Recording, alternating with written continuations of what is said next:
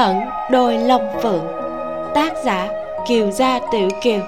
Edit bà còn. Người đọc vi miêu.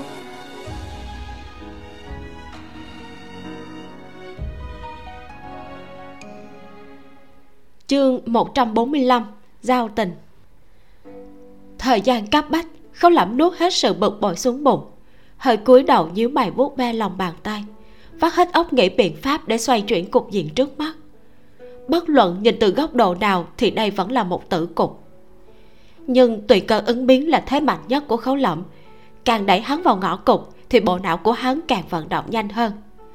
Từ xưa đến nay, hắn thích chơi trò liều mạng, cho rằng phương thức này có thể kích phát tiềm năng của hắn. Ví dụ như bây giờ, tuy đầu óc của hắn như một mối tơ vò, nhưng khi tia mắt quét về phía lục thiên cơ là hắn đã hình thành một kế hoạch gỡ rối lúc này trong khoang không có người, để lục thiên cơ giả trang thành tạ tòng diễm ra tay tấn công chính mình. Giang thiên dữ là thành viên kỳ cựu cấp cao của thiên ảnh, nhất định là biết thân phận chân chính của tạ tòng diễm, cũng biết chuyện sở hồ ly tới giám quân. Vì thế, tạ tòng diễm xuất hiện cũng không đột ngột, đã vậy còn biểu hiện muốn cùng thiên ảnh đứng về một phe. Tạ tòng diễm muốn giết khấu lẩm hắn đây là vì thù riêng nhưng mà giao dịch chưa hoàn thành, thì giang thiên dữ chắc chắn ngăn cản, cũng không dám gây thương hại cho tạ tổng diễm. Vì thế, chỉ có cách phải thả khấu lẩm hắn rời đi, tạm dừng cuộc giao dịch hoặc là ước định lại một ngày khác. Lục thiên cơ vẫn có thể theo hắn về hang ổ. Giang thiên dữ chưa bao giờ tiếp xúc với tạ tổng diễm, nên không dễ phân biệt thật giả. Mà lục thiên cơ lại quen thuộc với tạ tổng diễm, nên càng dễ giả dạng hơn so với phải làm nhạc đằng đến lúc đó phe ta sẽ tấn công hang ổ của bọn chúng, bắt giữ đồ đệ của giang thiên dữ. Vậy hắn còn có thể không chịu giải cổ cho mình hay sao? Cho dù không chịu giải cổ cũng không sao. Ở nam cương, người biết dùng cổ không chỉ có một mình giang thiên dữ. Lục thiên cơ nằm vùng ở thiên ảnh, mấy năm trước cũng đã mời không ít cổ sư về kinh thành. Chỉ là bản thân không lập hắn đây phải chịu đau khổ thêm một thời gian. Đây thật sự là một kế hoạch cấp cứu tốt, nhưng đáng tiếc lại không thể thực hiện được lục thiên cơ không phải là thủ hạ của khấu lẩm hắn là đại thủ lĩnh thân quân ám vệ, là đầu đài của đội thám tử chỉ trung thành phục vụ cho đế vương. Làm theo kế hoạch kia, có nghĩa là phải bại lộ thân phận cô nhi của hoài vương, sẽ mang đến họa sát thân cho tạ tòng diễm. Khấu lẩm không xác định lục thiên cơ có mật báo lại cho thánh thượng hay không, vì thế vẫn không dám cho hắn biết nội tình. Ngẫm nghĩ đến đây, trong lòng của khấu lẩm không khỏi có chút áy náy. Thân là chỉ huy sứ cảm y về hắn vốn có chức trách phải mật cáo việc này cho thánh thượng. Lục thiên cơ cũng đang trầm tư bỗng nhiên mở miệng nói. Ta hiểu rồi. Nói. Đôi mắt của khấu lẩm sáng ngời quả thật là một người kế đoạn hai người kế trường. Lục thiên cơ giống như là bừng tỉnh đại ngộ cười hí hận nói. Hóa ra sở thượng thư cấm đoạn kiếm ngoài miệng cá là ý bảo miệng của người đê tiện. Người đang nghiêm túc đó hả? Bây giờ là lúc nào mà còn suy nghĩ về chuyện này khấu lẩm không rảnh lo tức giận khóe miệng trễ xuống. Lục thiên cơ cười nhạo. Bằng không ngươi còn làm được cái gì? Ta biết ngươi nhiều biện pháp nhưng ta cảm thấy ngươi vẫn cứ nơi an tĩnh mà làm con cá mặn đi. Đừng có nhảy đông động lên nữa chờ hậu chiêu của sở thượng thư là được. Đó chính là nhạc phụ của ngươi là người mà ngươi kêu bằng cha. Cho dù ném mặt mũi chịu thua cũng đâu có sao. Không sao. Khấu lẩm căm giận liếc một cái sắc như dao muốn xẻo thịt của hắn ngươi đúng là đứng thẳng nói chuyện nên không đau lưng. Nếu như lão hồ ly là nhạc phụ của ngươi mà hại ngươi như thế chỉ sợ ngươi còn nhảy lên cao hơn cả ta. Lục thiên cơ nhún vai nhướng mày nói. Nếu ta là tế tử của sở thượng thư sao ông ấy phải đưa cá mặn cho ta chứ? Rốt cuộc trước nay về công sự ta chưa từng trêu chọc ông ấy. Với tính cách của ta có lén lúc cũng chắc chắn sẽ hiếu kính lễ nhượng cho ông ấy. Vì sao ông ấy phải gây khó xử cho ta? Nói tới cùng vẫn do người đối nhân xử thế có vấn đề. Bị người ghét cẩu ghét, không phải là không có nguyên nhân. Khấu lẩm đèn mặt nói, cùng nhau làm quan trong triều, ngẩng đầu không thấy, cúi đầu thấy. Lúc ấy ta nào biết đâu sẽ làm tế tử của ông ấy chứ? Lục thiên cơ cười. người nên sớm biết câu, thiên kim khó cầu, chính là đạo lý như thế. Cho nên lần này phải ráng một sự nhịn chính, sự lành đi thôi. Oan oan tương báo, tới khi nào mới chấm dứt? Khấu lẩm vẫn giận dỗi. Vậy không được. Lục thiên cơ nhíu mày thở dài. Ngươi cũng không nghĩ tới à? Ngươi là một tế tử đi ở rễ cả ngày cứ đấu đá với nhà phụ không dứt. Vậy ngươi có suy xét tới nỗi lòng của a giao hay không? Là người bị kẹp ở giữa nàng có bao nhiêu khó xử ngươi biết chưa? Nói trúng điểm mấu chốt khấu lẩm lâm vào trầm mặc. Lục thiên cơ trộn quan sát hắn đang cụp mắt xuống lại khuyên nhủ tiếp. Theo như ta thấy không bằng nhân cơ hội này để cho sở thượng thư được xả cơn tức ở trong lòng. Sau này cuộc sống của mọi người đều sẽ tốt hơn. Khâu lẩm nhíu mày, đích xác là đang nghiêm túc tự hỏi.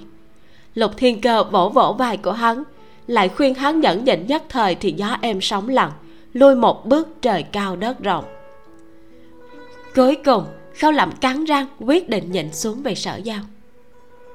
Lần này thôi đó, tương lai nếu ông ấy lại can thiệp vào nội vụ của cẩm y vậy ta tuyệt đối sẽ không lùi bước. Được được được. Sau này sở thượng thư lại làm như thế. Cho dù ngươi có thể nhịn thì ta cũng không nhịn được. Lục thiên cơ quả thật là muốn lau mồ hôi. Hắn cũng thật sự là hết ý kiến. Một bên là thiên ảnh một bên là cẩm y về, hai bên đang đối chọi gay gắt chạm vào thế cục sẽ nổ tung rất ác liệt. Thế mà hắn lại phải ở chỗ này tận tình khuyên bảo người ta hòa giải mâu thuẫn gia đình. Khâu lẩm đã quyết định xong liền thản nhiên đối mặt nói, vậy ngươi mau rời khỏi đây. Lục thiên cơ lắc đầu nói, ta sẽ lưu lại ở đây với ngươi, sau đó không biết sẽ phát sinh chuyện gì, ngươi lại còn trúng cổ. Khâu lẩm gạt đi, nói, ta là lợi thế của giang thiên dữ, hắn sẽ không làm gì ta đâu. Ngươi trở về thương lượng hành sự với tiểu giang thì ta cũng có thể yên tâm hơn. Lục thiên cơ trầm ngâm một lát rồi gật đầu, nói, vậy ngươi tự mình bảo trọng. Phía bên thuyền của cẩm y vệ nhạc đằng tự phi thân lên thuyền, nhưng nãy giờ vẫn phải đứng trên sàn tàu chờ đợi. Đám cẩm y vệ lắp kính cửa khoang, nói là phải đợi xác định xong khâu làm an toàn mới bằng lòng dẫn hắn nghiệm hàng hóa. Đợi lục thiên cơ trở về, nhạc đằng liếc đám cẩm y vệ, nói, thế nào, bây giờ có thể đi xem sở phu nhân chưa? Lục thiên cơ rủ tay áo bị bắn bọt nước, không trả lời hắn, chỉ đi vào khoang nói chuyện với đoàn tiểu giang. Mí mắt của đoàn tiểu giang giật tưng tưng sở thượng thư cũng thật là, bây giờ đang là thời điểm nào mà còn cố chấp khiến cho đại nhân nan kham? Vậy bây giờ phải làm sao? Lục thiên cơ nhìn ra bên ngoài, nói. Đại nhân sẽ nói cho giang thiên dữ biết là xác chết của sở phu nhân bị sở thượng thư đánh tráo rồi. Nhưng trước tiên, hãy thử bức bách nhạc đằng một chút. Nếu uy hiếp không được, thì giữ lại làm con tin. Ừ. Đoàn tiểu giang lập tức sai người mời nhạc đằng vào khoang, không thể ở bên ngoài động thủ tuy có tầng tầng lớp lớp bùn che đầy, nhưng cũng không xác định giang thiên dữ cầm ống kính tây dương có thể nhìn thấy hay không. Nhóm cẩm y vệ đang canh giữ bên ngoài cửa khoang tách ra hai hàng, chừa ra một con đường ở giữa. Nhạc đàn mới vừa đi vào, cẩm y vệ liền ngăn trước cửa lần nữa. Mà, nhạc đàn vừa bước chân qua ngạch cửa, thì một thanh tú xuân đào đã đặt lên cổ hắn như một làn gió, vẽ ra một đường máu. Nhạc đàn trừng to đôi mắt, không dám nhúc nhích, hỏi, các ngươi muốn làm gì? Người cầm đao là tiểu hà đang che mặt. Ánh mắt đằng đằng sát khí nói. Rống cái gì? Leo lên vọng đài ra hiệu cho sư phụ của ngươi. Bằng không lão tử sẽ bầm bầm ngươi ra.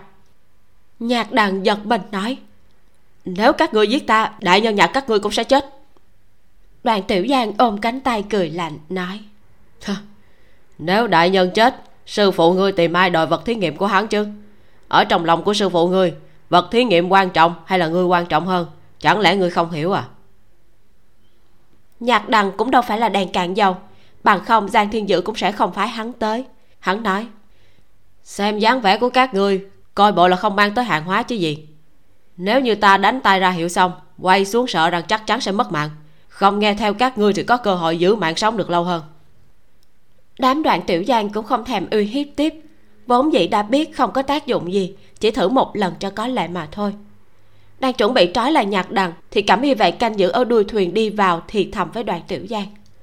Đoàn tiểu giang ngẩn ra, dặn dò tiểu hà canh giữ nhạc đằng cẩn thận, rồi quay sang thì thầm với lục thiên cơ. Tạ tông diễm tới. Nói xong, vội vàng đi ra khỏi khoang. Đến mép thuyền, đoàn tiểu giang tiếp nhận ống kính tây dương do thuộc hạ truyền lại. Quả nhiên nhìn thấy một con thuyền phía xa. Tạ tông diễm mặc y phục đen tuyền, đang sánh vai đứng với một lão nhân đã qua tuổi 60 hai con thuyền nhỏ đã được binh sĩ hạ xuống nước, đang chèo về hướng thuyền của cẩm y về một con thuyền nhỏ chèo cách thuyền lớn khoảng một phần ba thì dừng lại. Một con thuyền kia tiếp tục chèo đến gần thuyền cẩm y vệ đoàn tiểu giang hiểu ra ngay là tạ tòng diễm đang chuẩn bị thi triển khinh công bay qua. Hai con thuyền nhỏ dùng để trên đường đặt chân mượn lực.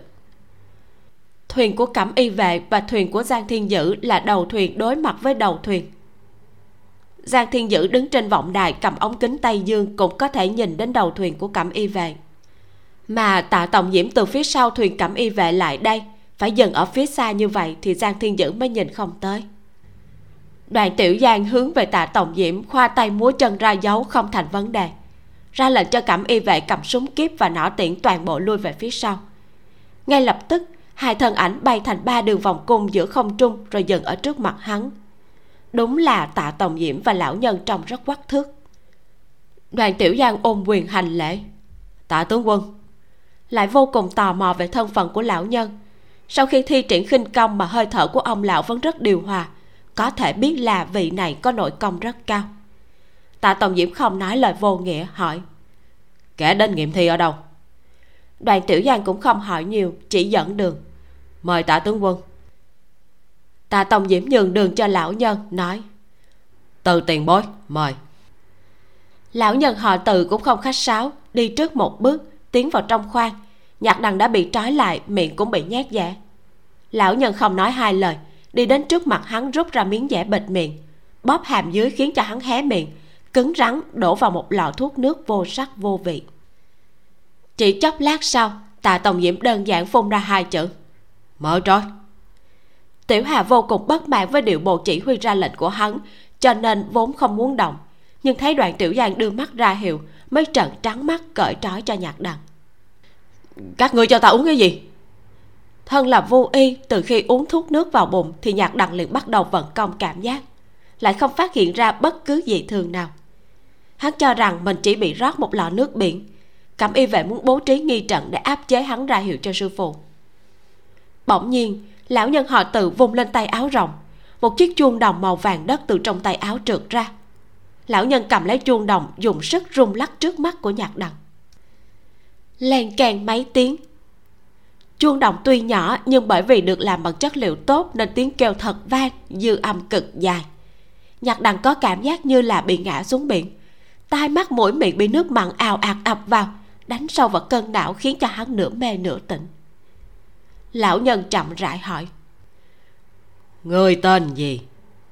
Nhạc đằng hốt hoảng. Nhạc đằng. Đoàn tiểu giang quan sát biểu tình biến hóa của nhạc đằng, rõ ràng là đã bị thao túng thần trí. Hắn hít sâu một hơi, đây là tà thuật của thiên trúc. Cũng có hiệu quả y như tà thuật lúc trước kẻ cắp đã sử dụng ở thành kim trúc, khi bắt cóc sở giao và mạnh quân quân.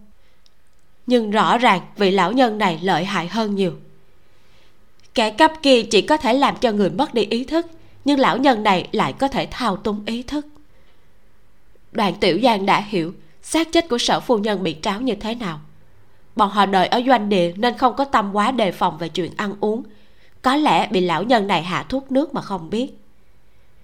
Chẳng những xác chết biến thành cá mặn, còn thuận tiện hỏi ra toàn bộ kế hoạch của khấu lộng tuy nhiên, thuốc nước này khẳng định không dễ dàng điều phối thi triển tà thuật thiên trúc cũng cực kỳ tiêu hao nội lực. Có thể thấy, bàn tay của lão nhân cầm chuông bị run rẩy nhẹ. Mặt mày vốn hồng hào thì hiện giờ trên trán nhăn nhúm tựa như vỏ cây khô. Lão nhân này là do sở thượng thư cố ý mời tới. Thời gian không thể nào kịp. Như vậy là, khi sở thượng thư xuôi nam giám quân, bên người ngoại trừ có tà tòng nhiễm bảo hộ còn mời không ít kỳ nhân dị sĩ. Nhưng những người cùng cấp bậc với lão nhân này sợ là có vung tiền ra cũng chưa chắc mời được. Chắc hẳn là sở thượng thư phải vận dụng thế lực ẩn giấu của sở thị môn phiệt. Đi, bước lên vọng đài, ra hiệu cho sư phụ của người, sau đó lập tức xuống dưới. Tuân lệnh. Nhạc đàn vẽ mặt ngây ngô, thật rất nghe lời, xoay người, đi ra ngoài dưới ánh nhìn trân trối của các cẩm y vệ mồm miệng há hốc. Hắn bước lên vọng đài, giơ tay ra hiệu, sau đó đi xuống dưới hắn mới vừa vào khoang thì tạ tổng diễm rút ra mạch đao vùng lên chém xuống bay đầu. Đầu người bay ra máu phun như suối. So với sự sửng sốt khi chứng kiến tà thuật, đám cẩm y vệ nhìn cảnh tượng chém đầu thì lại mặt không đổi sắc. Ai cũng vô cùng thản nhiên trấn định. Tạ tổng diễm rút ra một cái khăn sạch từ trong tay áo, lau khô vết máu, sau đó tra đao vào bao. Đoạn tiểu giang nhìn cái đầu người, nói, tạ tướng quân, chúng ta còn cần hắn đưa đi cổ quan tài trống kia bằng không gian thiên dữ sẽ không thả người. Từ lão nhân lắc đầu, nói, lão hủ không thể thao túng hắn lâu tới như vậy. Tà tổng diễm quát mắt một cái về hướng đám cẩm y về nói, không phải các người vốn dự định giết hắn, rồi sau đó phái một người am hiểu thuật dịch dung lên thuyền à? Đoàn tiểu giang cầm miệng, ghé tai tiểu hà nói vài câu. Tiểu hà khiêng thân thể của nhạc đằng lên, lại khom lưng nắm tóc cầm lấy thủ cấp rồi đi xuống khoang đáy cho lục thiên cơ tham khảo sau đó lục thiên cơ dịch dung thành nhạc đằng từ khoang đáy đi lên cùng tiểu hà khiêng quan tài. Tà tổng diễm nhìn chằm chằm vào lục thiên cơ ánh mắt nặng nề nhưng vẫn không hỏi gì chỉ phân phó. Ngươi hạ thuyền chậm một chút chờ khâu lẫm an toàn xong thì ngươi hãy chèo thuyền nhỏ rời đi làm được chứ? Lục thiên cơ ừ một tiếng. Không thành vấn đề. Xa xa giang thiên dữ đứng trên vọng đài nhìn qua ống kính tây dương có thể nhận ra đồ đệ của mình có thể phân biệt được dấu hiệu tay đã ước định trước nhưng lại không thể chú ý tới vẻ mặt đờ đẫn của nhạc đằng sau khi xác định xong giang thiên dữ giao ống kính cho thuộc hạ leo xuống vọng đài trở lại trong khoang thuyền nói khấu chỉ huy sứ ta sẽ giải cổ cho ngươi. Khấu lẩm đang chuẩn bị nói rõ với giang thiên dữ là giao dịch xảy ra vấn đề. Bỗng nhiên nhận được kết quả ngoài dự kiến hắn cảm thấy vô cùng bất ngờ. Hay là lão hồ ly lại đưa xác chết trở về tuyệt đối không có khả năng. Bộ não của khấu lẩm vận chuyển liên tục, nhưng trên mặt vẫn giữ vẻ bình tĩnh. Chờ giang thiên giữ giải cổ xong, hắn cũng bước lên vọng đài, giơ tay ra hiệu cho thuyền của cẩm y về. Một bước này xem như hoàn thành. Giang thiên dữ nhìn qua ống kính quan sát cẩm y vệ khiên quan tài lên thuyền nhỏ. Thấy rõ nhạc đằng cũng lên thuyền. Lúc này mới ra lệnh cho thuộc hạ thả thuyền nhỏ xuống, nói, khấu chỉ huy sứ, mời khấu lẫm tay vịnh mép thuyền đang muốn xoay người đi xuống thì giang thiên dữ lại nói. Khấu chỉ huy sứ vốn dĩ là ta muốn giết người. Một là do ảnh chủ phân phó hai là vì báo thù cho đồ nhi của ta. Tuy nhiên sau khi giao thủ với ngươi lần này ta biết rõ ta không phải là đối thủ của ngươi cho nên ta từ bỏ. Sau này sẽ không tìm ngươi gây phiền toái nữa. Khâu lẩm mỉm cười chỉ chỉ hắn nói. Ngươi thông minh.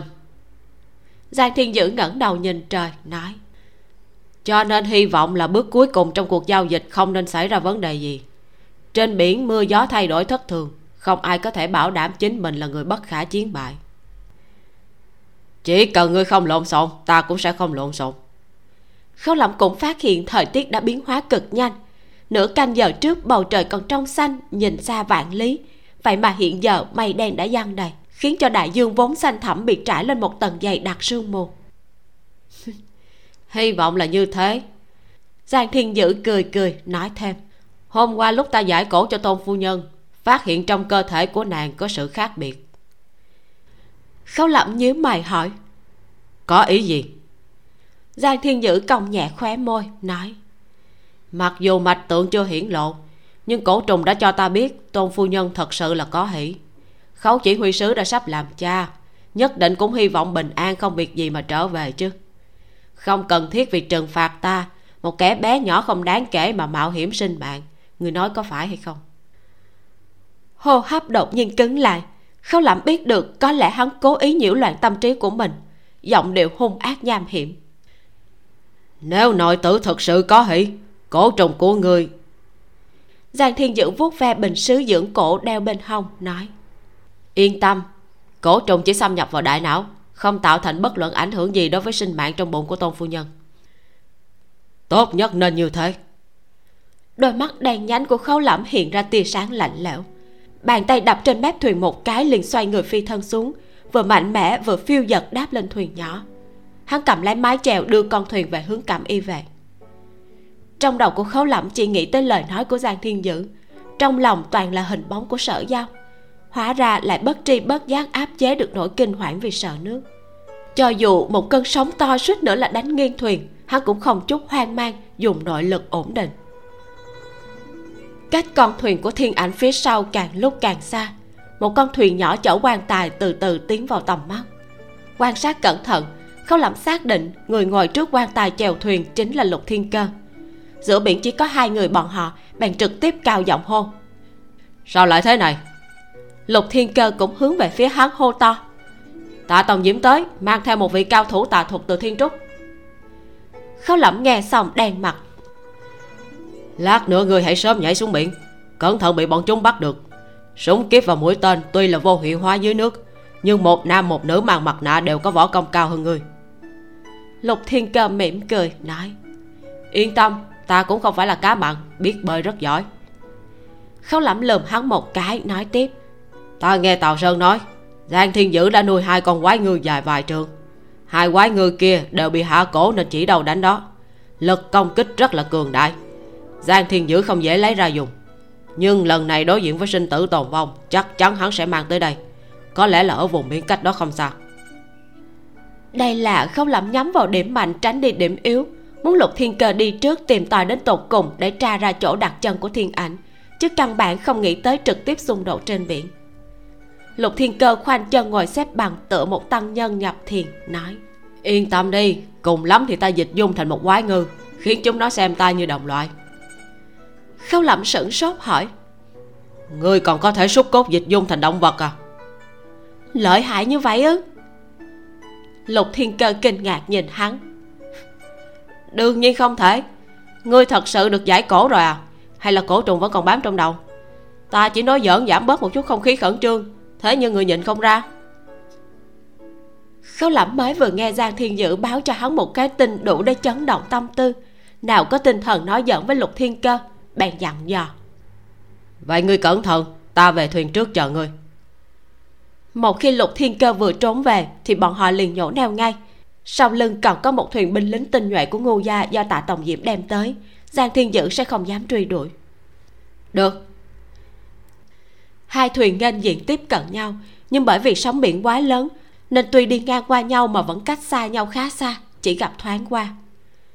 Trong lòng của khấu Lậm vẫn luôn bất an. Cảm giác vụ này sợ là không dễ dàng chấm dứt như thế. Đoàn tiểu giang cầm ống kính tây dương, đứng ở đầu thuyền nhìn chăm chú vào khấu Lậm. Khi thấy thuyền nhỏ của khấu Lậm tiến vào phạm vi khả năng cho phép, hắn phi thân lên rồi dùng khinh công đạp nước mà đi mũi chân liên tiếp điểm nhẹ trên mặt nước. Thân thể nhẹ nhàng uyển chuyển tựa đám mây. Cuối cùng, thoải mái thư thái đáp trên đầu thuyền nhỏ của khấu lẩm khi mũi chân tiếp xúc với ván gỗ giống như lá cây rơi xuống đất, thân thuyền không hề thấy đông đưa một chút nào. Đôi mắt của từ lão nhân mở to, nồng nhiệt vỗ tay tán thưởng. Thế gian lại có khinh công tình diệu đến thế toàn thể cẩm y vệ trên thuyền, bao gồm cả tiểu hà, đều lộ ra vẻ đắc ý. Trong lòng bọn họ đều minh bạch đoạn tiểu giang đã dùng bản lĩnh thật. Muốn gỡ hòa một ván cho cẩm y vệ. Lão quái nhân này đã dùng tà thuật chơi khăm cẩm y vệ một phen, không thể để cẩm y vệ bị khinh thường. Đại nhân, để thuộc hạ chèo đi. Được. Không lẩm nhường lại vị trí cho đoạn tiểu giang, quay đầu lại nhìn lục thiên cơ đã không còn thấy bóng dáng. Khi khấu lẩm lên thuyền tất cả các cảm y vệ đồng loạt hành lễ. Đại nhân. Khâu lẩm cởi áo ngoài ướt nhẹp, tiếp nhận y phục sạch sẽ mà tiểu hà đưa qua. Vừa mặc vừa không nói một lời đi vào trong khoang. Khi cổ trùng tiến vào thân thể thì không thấy sao, nhưng sau khi lấy ra mới cảm giác được nỗi thống khổ. Sắc mặt của hắn xanh đen, tròng trắng vẫn đục, tinh thần nhìn cũng có chút uể oải. Khâu lẩm mặc xong y phục bèn ngồi xuống ghế giường tiểu giang cầm khăn bông giúp hắn lau tóc lần này sở thượng thư và tạ tướng quân không khỏi vượt quá mức. Chúng ta là thân thích cứ đóng cửa lại chơi khăm nhau như thế nào cũng không sao. Nhưng bây giờ là cấm y vệ phá án. Hai vị trắng trợn táo bạo nhúng tay vào như vậy bộ cảm thấy thích hợp hay sao? Khâu lẩm điều chỉnh cơn giận trong lòng. Giọng điệu phẫn nộ lạnh lùng nhìn về phía tạ tổng diễm đang đứng bên cạnh cửa sổ đối diện. Tạ tổng diễm ăn mặc gọn gàng sau thắt lưng đeo mạch đao quan dùng chuẩn bị sẵn sàng chiến đấu. Ai rối hơi mà ham nhúng tay vào vụ án của cẩm y về nhưng phu nhân của sở thượng thư tỷ tỷ của ta chẳng lẽ có thể để mặc cho các ngươi tùy ý lợi dụng? Ngươi còn có lý à? Tà tổng diễm liếc hắn một cái. Vốn là đang muốn mắng hắn chuyện ngàn dặm xa xôi mang sở giao tới đây trị chân. Chân chưa chữa khỏi mà lại để cho nàng bị người ta hạ cổ. Tuy nhiên khi nhìn thấy bộ dáng tiều tụy của khấu lẩm biết hắn lần này chịu khổ nặng lời mỉa mai chưa từng ra khỏi miệng. Đây chỉ là hành động tạm thời khâu lẩm đát run cả người, ho khan thật mạnh vài tiếng, thanh âm khàn khàn. Đó cũng là nhạc máu của bản quan đợi đợi tìm được cứ điểm của giang thiên dữ, đương nhiên sẽ mang về lại hoàn hảo không tốn hao gì. Nhưng các vị nhúng tay vào, khiến cho kế hoạch toàn bộ ngâm nước nóng. Tạ tổng diễm không để bụng, nói. Gây đổ bày khí tan trên thuyền kia có 50 người, chắc hẳn đều là tinh anh của nội bộ thiên ảnh, tiêu diệt bọn chúng là đủ rồi hàng mày gắt gao nhíu lại khâu lẩm hỏi. Các vị đã phái người chặn thuyền của giang thiên dữ chưa? Trên biển bốn phương thông suốt nào có dễ dàng chặn đường như thế? Tạ tổng diễm nói. Đánh cắp xác chết của tỷ tỷ ta rồi đem giấu nhiều năm như thế. Giang thiên dữ nhất định phải giết. Mà lúc này đã sớm có 100 tinh binh ẩn dưới nước bao vây thuyền của bọn chúng. Khâu lẩm ngạc nhiên hỏi. Ngu giao quân. Khâu lẩm nghĩ thầm ngay cả ngô thanh đều không thể liên tục bế khí dưới nước như thế. Chẳng lẽ ngô gia giữ một đội tinh binh chuyên tu luyện nhẫn thuật đông doanh? Cả trăm người. Nhẫn thuật đông doanh dễ dàng tu luyện như vậy ư? Đây gần như là xuất động toàn bộ môn phái nhẫn thuật. Nếu như ngô gia thật sự có một đội tinh binh như vậy, lúc trước ngô thành muốn lên ma phòng đạo cũng đâu có cần a phi hỗ trợ.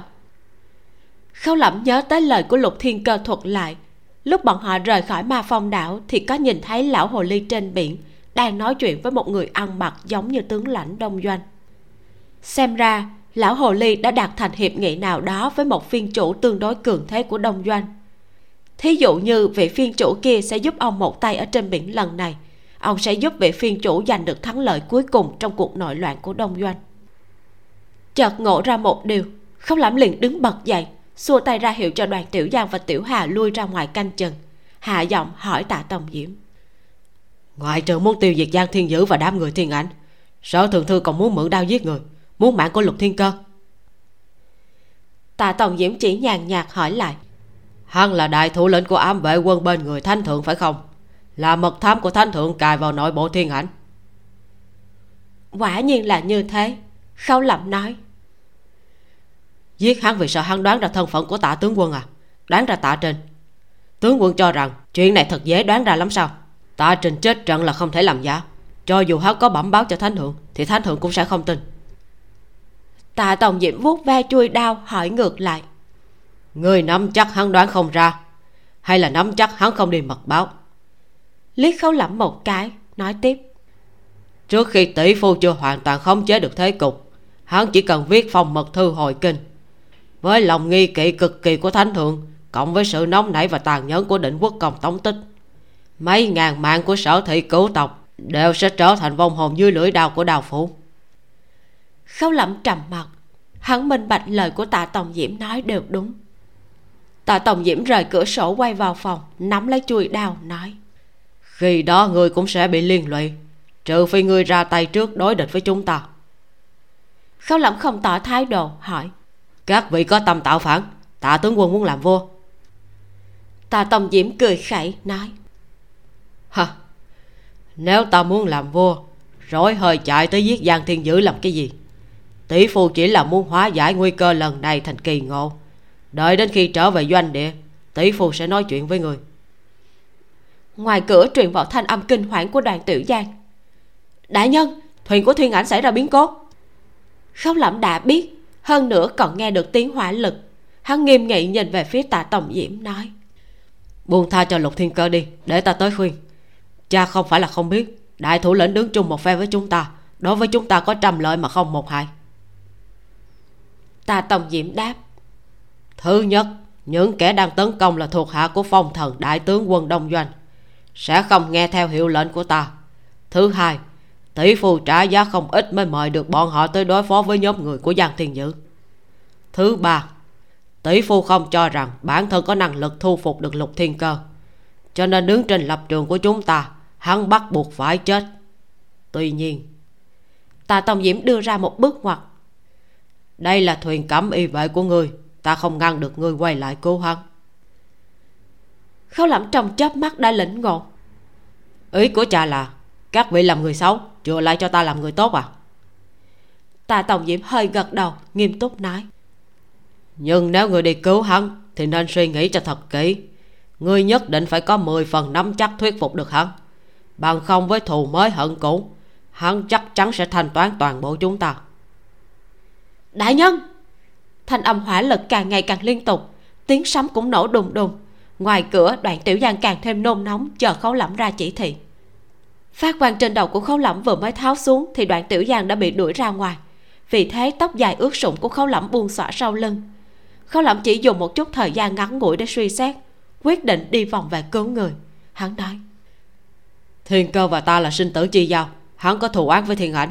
Chỉ cần ta không phải là kẻ trợ trụ vi ngược ta tin tưởng ta đứng theo phe nào thì tất nhiên hắn sẽ đi theo.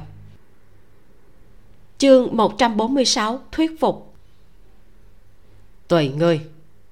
Ta tổng diễm không ngăn lại khấu lẩm cũng không khuyên bảo hắn phải nghĩ kỹ. Chỉ là khi nhìn về phía hắn, thì ánh mắt dần dần trở nên hiền lành. Tỷ phu đã nói, nếu khấu lẩm lựa chọn không cứu người, chứng tỏ hắn quyết tâm đứng về phe bọn họ. Sau này có thể coi hắn là một thành viên của sở đảng, nhưng lại phải đề phòng cẩn thận. Nếu khấu lẩm lựa chọn cứu người, chứng tỏ hắn vẫn không đứng về phe nào nhưng sau này lại có thể coi hắn như người nhà mà tín nhiệm. Tỷ phu còn nói, khấu lẫm chín phần mười sẽ lựa chọn cứu người. Tạ tổng diễm không hiểu tỷ phu đã dùng tiêu chuẩn nào để phán đoán như thế. Khi nghe khấu lẩm nói bốn chữ, sinh tử chi giao với lục thiên cơ, khiến hắn hơi nhíu mày. Trong mắt của hắn, bệnh đa nghi của khấu lẩm rất nghiêm trọng. Đã vậy còn rất tiểu nhân, tính tình ích kỷ cuồng vọng so với mình càng khiến cho người ghét nhiều hơn. Làm sao có thể được cái gì mà sinh tử chi giao? Đúng ra phải giống hắn, ngay cả một bằng hữu cũng không có mới hợp lý. Thật sự, đối với khấu lẩm bà nói, nhận là sinh tử chi giao cũng quá khoa trương. Tuy nhiên, lục thiên cơ đi theo bên người hắn 4 năm, mặc dù vì nhiệm vụ bí mật, nhưng rõ ràng đã thật sự liều mạng vì hắn không chỉ một lần. Ví dụ như, sau khi sở giao bị mất tích đối mặt với lực lượng của ma phong đảo ngoài tầm tay với hắn lập tức hô lục thiên cơ từ kinh thành tới đây. Có đoạn tiểu giang và lục thiên cơ là hai trợ thủ đắc lực bên cạnh hắn càng có tự tin hơn. Khấu làm thay y phục dạ hành xong bèn dò hỏi tà tổng diễm. Cha còn có tính toán gì khác hay không? Tà tổng diễm nhìn lại hắn hỏi. Có ý gì? Con thuyền đột nhiên sốc nảy một cái khấu lẩm lão đảo cố ổn định thân thể bình thường cha làm việc luôn cầu an ổn, trong khi ta lại thích cầu thắng trong nguy hiểm. Hôm nay trên biển bão táp khó lường, vì thế đối mặt với giang thiên dữ, ta phải thận trọng từng bước, không dám liều lĩnh một chút nào. Thế nhưng thái độ của cha lại quá khác thường, phá hư kế hoạch ổn thỏa của ta. Chọn dùng thủ đoạn cấp tiến như thế, tuyệt đối không phải chỉ muốn nhân tiện giết lục thiên cơ đơn giản như vậy đâu. Giọng điệu của hắn là khẳng định, chứ không đặt câu hỏi. Tạ tòng diễm chỉ buông xuống một câu cứ làm chuyện của người nên làm tỷ phu sẽ không hại người. Khấu lẩm nghiêm mặt nói. Trước sau đặt ta vào thế bị động khiến cho ta không chỉ tức giận vì thấy mình bị ngươi điều khiển lợi dụng mà trong lòng càng khó an tâm. Tạ tòng diễm giải thích. Tỷ phu cũng không phải là coi ngươi là vũ khí để sử dụng. Ông ấy lập ra kế hoạch này cũng chỉ trong vòng hai ngày khi tới đây. Bởi vì không cách gì liên lạc với ngươi nên một loạt mưu tính của tỷ phu đều đặt trên giả thiết là ngươi không biết tình hình nếu một khi ngươi biết được kế hoạch, lại thích viết lệch một nét bút, vậy thì tỷ phu sẽ đoán không ra ngươi sẽ xử lý như thế nào. Sẽ bị phân tâm, không thể thực hiện bố cục kế tiếp. Khấu lẩm hơi trầm ngâm, hắn đã hiểu ra. Ở trong cùng một đội ngũ, binh càng nhiều càng tốt, nhưng chủ tướng là chỉ có thể trao cho một người duy nhất. Bằng không sẽ giống như một thân thể mà có hai cái đầu, tay chân nhất định đại loạn.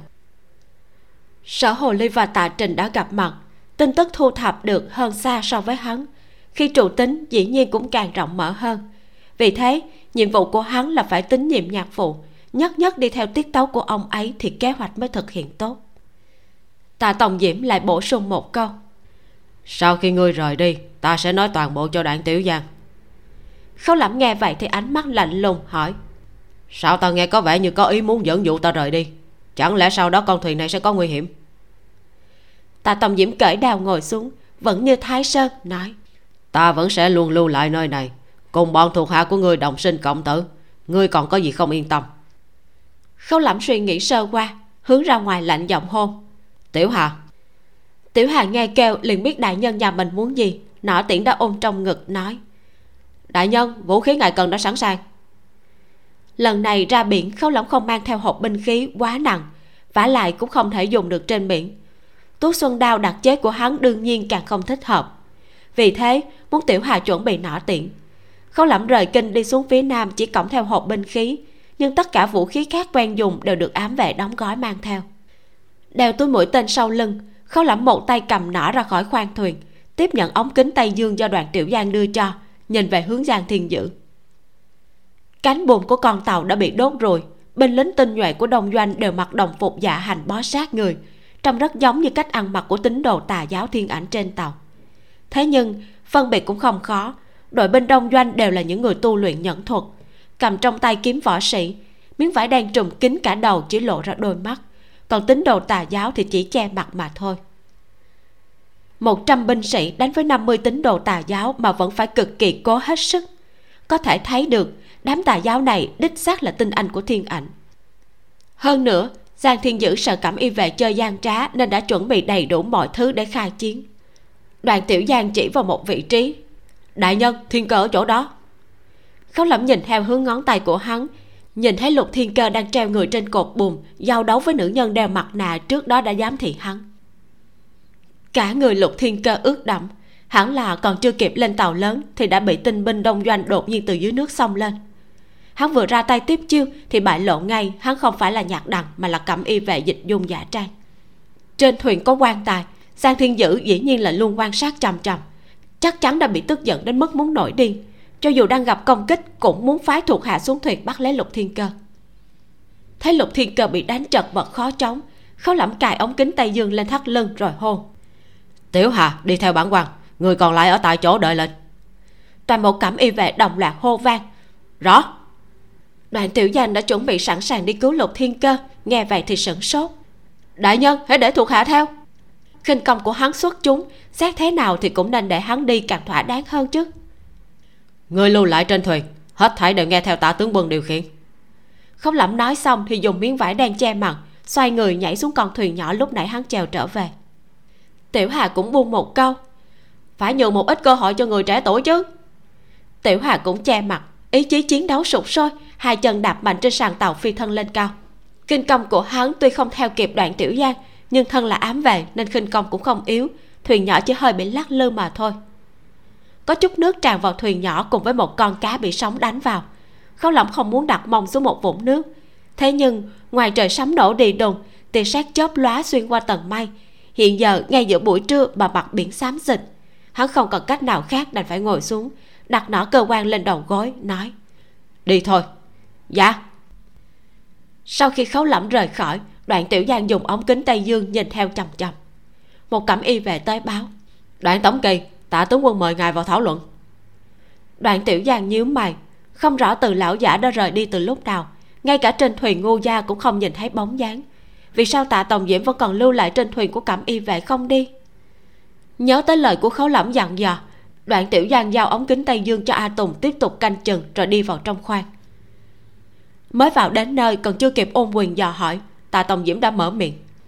Toàn bộ cả mười vệ trên thuyền đều biết bơi cả chứ? Đoạn tiểu giang ngơ ngác gật đầu. Biết. Vì mạo hiểm trên biển nên dĩ nhiên phải chọn người tinh thông bơi lội. Vậy được rồi. Tạ tổng diễm dời ánh mắt đang chăm chú hướng ra ngoài cửa sổ, dừng lại trên người của đoạn tiểu giang với tia nhìn lạnh lùng. Người mang mấy người thân thủ tốt lưu lại ở trên sàn tàu. Tất cả những người khác đi xuống kho để hàng hóa dưới đáy khoang vì sao? Tiếp theo, có lẽ sẽ xuất hiện một con thuyền chiến, nã hỏa lực về hướng con tàu của các người. Đoạn tiểu giang kinh ngạc hỏi, thuyền chiến sao? Ta tổng diễm gật đầu nói, một thuyền chiến trang bị hoàng mỹ, nã pháo một trận là con tàu của các người sẽ biến mất. Giang thiên giữ an bài à? Đoạn tiểu giang không hề có một chút sợ sệt. Thuyền chiến đích xác lợi hại nhưng nếu trang bị thêm mười mấy hai mươi khẩu pháo thì thuyền nặng hơn, nên tốc độ sẽ chậm hơn. Căn bản không đuổi kịp con tàu cỡ trung của bọn họ. Sức phá hoại của khẩu pháo đích xác rất lớn, nhưng lại có một khuyết điểm trí mạng, tầm bắn ngắn. Hỏa pháo dùng để công thành chiếm đất hoặc là thủ thành ngăn địch thì cho được hiệu quả tốt nhất. Nhưng một khi đưa ra biển để dùng truy kích thì hiệu quả cực kỳ tệ hại. Đây chính là vì sao thủy sư của đại lương trang bị hoàn mỹ, thuyền chiến tự như tường thành nhưng đa số không cách gì tiêu diệt được thuyền của hải tặc. Chỉ vì thuyền hải tặc nhẹ nhàng linh hoạt, luồn lách tránh thuyền chiến dễ như trở bàn tay. Khấu lẩm và giang thiên dữ đều sợ đối phương sẽ mai phục trong phạm vi hải vực. Vì thế mới ước định sử dụng loại thuyền cỡ trung gọn nhẹ tốc độ mau. Tạ tổng diễm hơi cong khóe môi, nói, nhưng nếu đối phương là thuyền chiến tuần tra của thủy sư đại lương cắm cờ sông long của chúng ta người sẽ dám né tránh hay sao? Đoạn tiểu giang hiếp mắt lại. Trong lòng đang phỏng đoán là thế lực nào của triều đình mà lại cấu kết với thiên ảnh. Dám táo bạo trắng trợn tàn sát cảm y về. Hắn thử thầm dò. Phủ định quốc công, tống gia. Tạ tòng diễm ừ một tiếng. Đoạn tiểu giang hồ nghi hỏi. Tống gia không có quân quyền ở vùng duyên hải đông nam, vì sao lại lui tới trên biển? Tạ tòng diễm kiên nhẫn giải thích. Hiện giờ chúng ta đều biết bức họa núi sông bạn dâm là do tống gia đánh cắp. Ngũ nhi tử, tống thế nguyên của tống đại đô đốc tống diệt phong đang phòng thủ ở tây nam. Cuối năm qua chưa từng hồi kinh. Đã vậy còn xin phép nghỉ bệnh. Mấy tháng chưa từng lộ diện trước mặt người khác. Sở thượng thư hoài nghi, hắn đã tới đông nam hải, đang cùng giang thiên dữ dựa vào bức họa núi sông bạn dặm tầm báo khắp nơi trên biển. Giang thiên dữ lần này giao dịch với khấu lỏng nhất định là hắn chờ ở vùng phụ cận để hộ tống. Nếu như có chuyện ngoài ý muốn, giang thiên dữ sẽ phóng tín hiệu cầu hắn cứu viện. Nếu không có chuyện gì, thì hắn sẽ không cần xuất hiện. Cho nên, sở tu ninh phải phá vỡ kế hoạch ban đầu của khấu lẫm trực tiếp để tinh binh đông doanh mãnh liệt tấn công, khai chiến với giang thiên dữ để dụ thuyền chiến của tống gia xuất hiện. Năm ngoái, khấu lẫm đối đầu với tống gia, lôi tống thế quân đang sống sờ sờ ra đông chết đám tôn tử của tống gia nhất định là muốn giết hắn trả thù. Nhưng ngại có nhiệm vụ trong người nên không tiện động thủ mà thôi. Hiện giờ, chiến hỏa bùng lên. Khi tống thế nguyên tới cứu giang thiên dữ, khẳng định sẽ muốn bắn hạ thuyền cẩm y về giết khấu lẩm trước cái đã rồi làm chuyện khác. Tạ tông diễm nhìn về phía đoàn tiểu giang, nói, lát nữa người đứng ở đầu thuyền làm mọi dụ bọn chúng tới đây. Tuy rất nguy hiểm, nhưng hy vọng có thể lấy về bức họa núi sông bạn dặm mất đi đã lâu có dám đánh cược một phen hay không? Mà ta cũng sẽ ở ngay tại thuyền này cùng các ngươi cược mạng. Đoàn tiểu giang hít một hơi thật sâu rồi ôm quyền. Được. Hắn lập tức rời khoang dựa theo tạ tổng diễm đề nghị kêu mọi người tập trung dưới kho để hàng dưới đáy thuyền. Hắn chỉ mang theo a tùng và a bách đứng ngay đầu thuyền sẵn sàng đón địch. Thuyền nhỏ có khấu lỏng sắp tiếp cận thuyền của giang thiên dữ trong tiếng súng kiếp có thể nghe được tiếng đao kiếm len keng đánh giáp lá cà. Hắn cầm ống kính tay dương trong tay. Một đường đều quan sát lục thiên cơ giao đấu với nữ nhân đeo mặt nạ. Tìm hiểu võ công của nữ nhân kia. Trong tay ả là một cây côn dài chừng một thước, chỉ nhỏ bằng ngón út, nhưng lại mềm dẻo tự cành liễu. Ả mượn lực đàn hồi chuyên gõ vào khớp xương của lục thiên cơ. Hẳn là lúc so chiêu, ả đã phát hiện xương cốt của lục thiên cơ khác với người thường, nên chỉ tấn công vào điểm yếu này mà lục thiên cơ treo người trên cột bùn lăn qua lộn lại, giống như trứng chọi đá. Trước sau không thể thoát khỏi thế công của ả. Dừng! Khâu lẩm quát một tiếng, tiểu hà vội vàng ngừng tay chèo khâu lẩm giơ tay chỉ về bên trái nói, hướng về bên trái ba trượng. Tiểu hà làm theo. Khâu lẩm lại chỉ, lùi về phía sau bốn trượng. Tiểu hà mau chóng làm ngược lại. Khâu lẩm rốt cuộc vừa lòng nói, được rồi khi tiểu hà sang tay áo, chuẩn bị phi thân lên thuyền cùng khấu lẫm đại chiến một hồi với quân địch. Thế nhưng, lại thấy đại nhân nhà mình cầm lấy nỏ, dựng lên vọng sơn, đặt một mũi tên vào khung nỏ. Vọng sơn là một công cụ để nhắm cho chính xác, chỉ có trên nỏ chứ cung không có. Sử dụng cung toàn dựa vào nhãn lực, cho nên trước nay các loại binh khí khấu lẫm tu luyện chưa bao giờ dùng cung. Không sai, thị lực của hắn có chút vấn đề. Lúc xưa khi hắn ở quân doanh bởi vì tố giác đồng đội muốn sát hại thương đội nên đã bị thượng quan treo lên phơi nắng. Trong sa mạc, ánh mặt trời gay gắt vô cùng. Khi đó, hắn đã bị lột một lớp da, đồng thời đôi mắt bị bỏng rát. May mà di chứng không quá nghiêm trọng. Thông qua tập võ, hắn cũng đã luyện được tai thính mắt tinh, vẫn có thể nhìn rất xa. Chỉ là nếu nhìn chằm chằm một điểm nào đó hơi lâu một chút, trước mắt sẽ xuất hiện một ít chấm đen di động. Đôi mắt bị thương còn mang đến cho hắn một chút phiền não nhỏ sự phân biệt màu sắc giảm đi rất nhiều. Màu nhạt thì không sao, nhưng màu nào chói chang bắt mắt thì vào trong mắt hắn lại trở nên nhạt đi rất nhiều. Chỉ ngoại trừ màu vàng kim mà thôi. Khi hắn mới vào cẩm y về đi xét nhà một hầu phủ động lưu phát hiện lão hầu gia ẩn giấu một kim khố ngầm. Khi hắn vừa bước vào căn hầm thì ánh vàng rực rỡ tràn ngập trong đôi mắt, mang lại cho hắn một tác động cực đại. Đại nhân, chúng ta không lên thuyền sao? Tiểu hạ thấy khấu lỏng không hề tính đứng dậy dường như chỉ chuẩn bị dừng ở phía xa xa dừng nỏ tương trợ. Đi lên làm gì?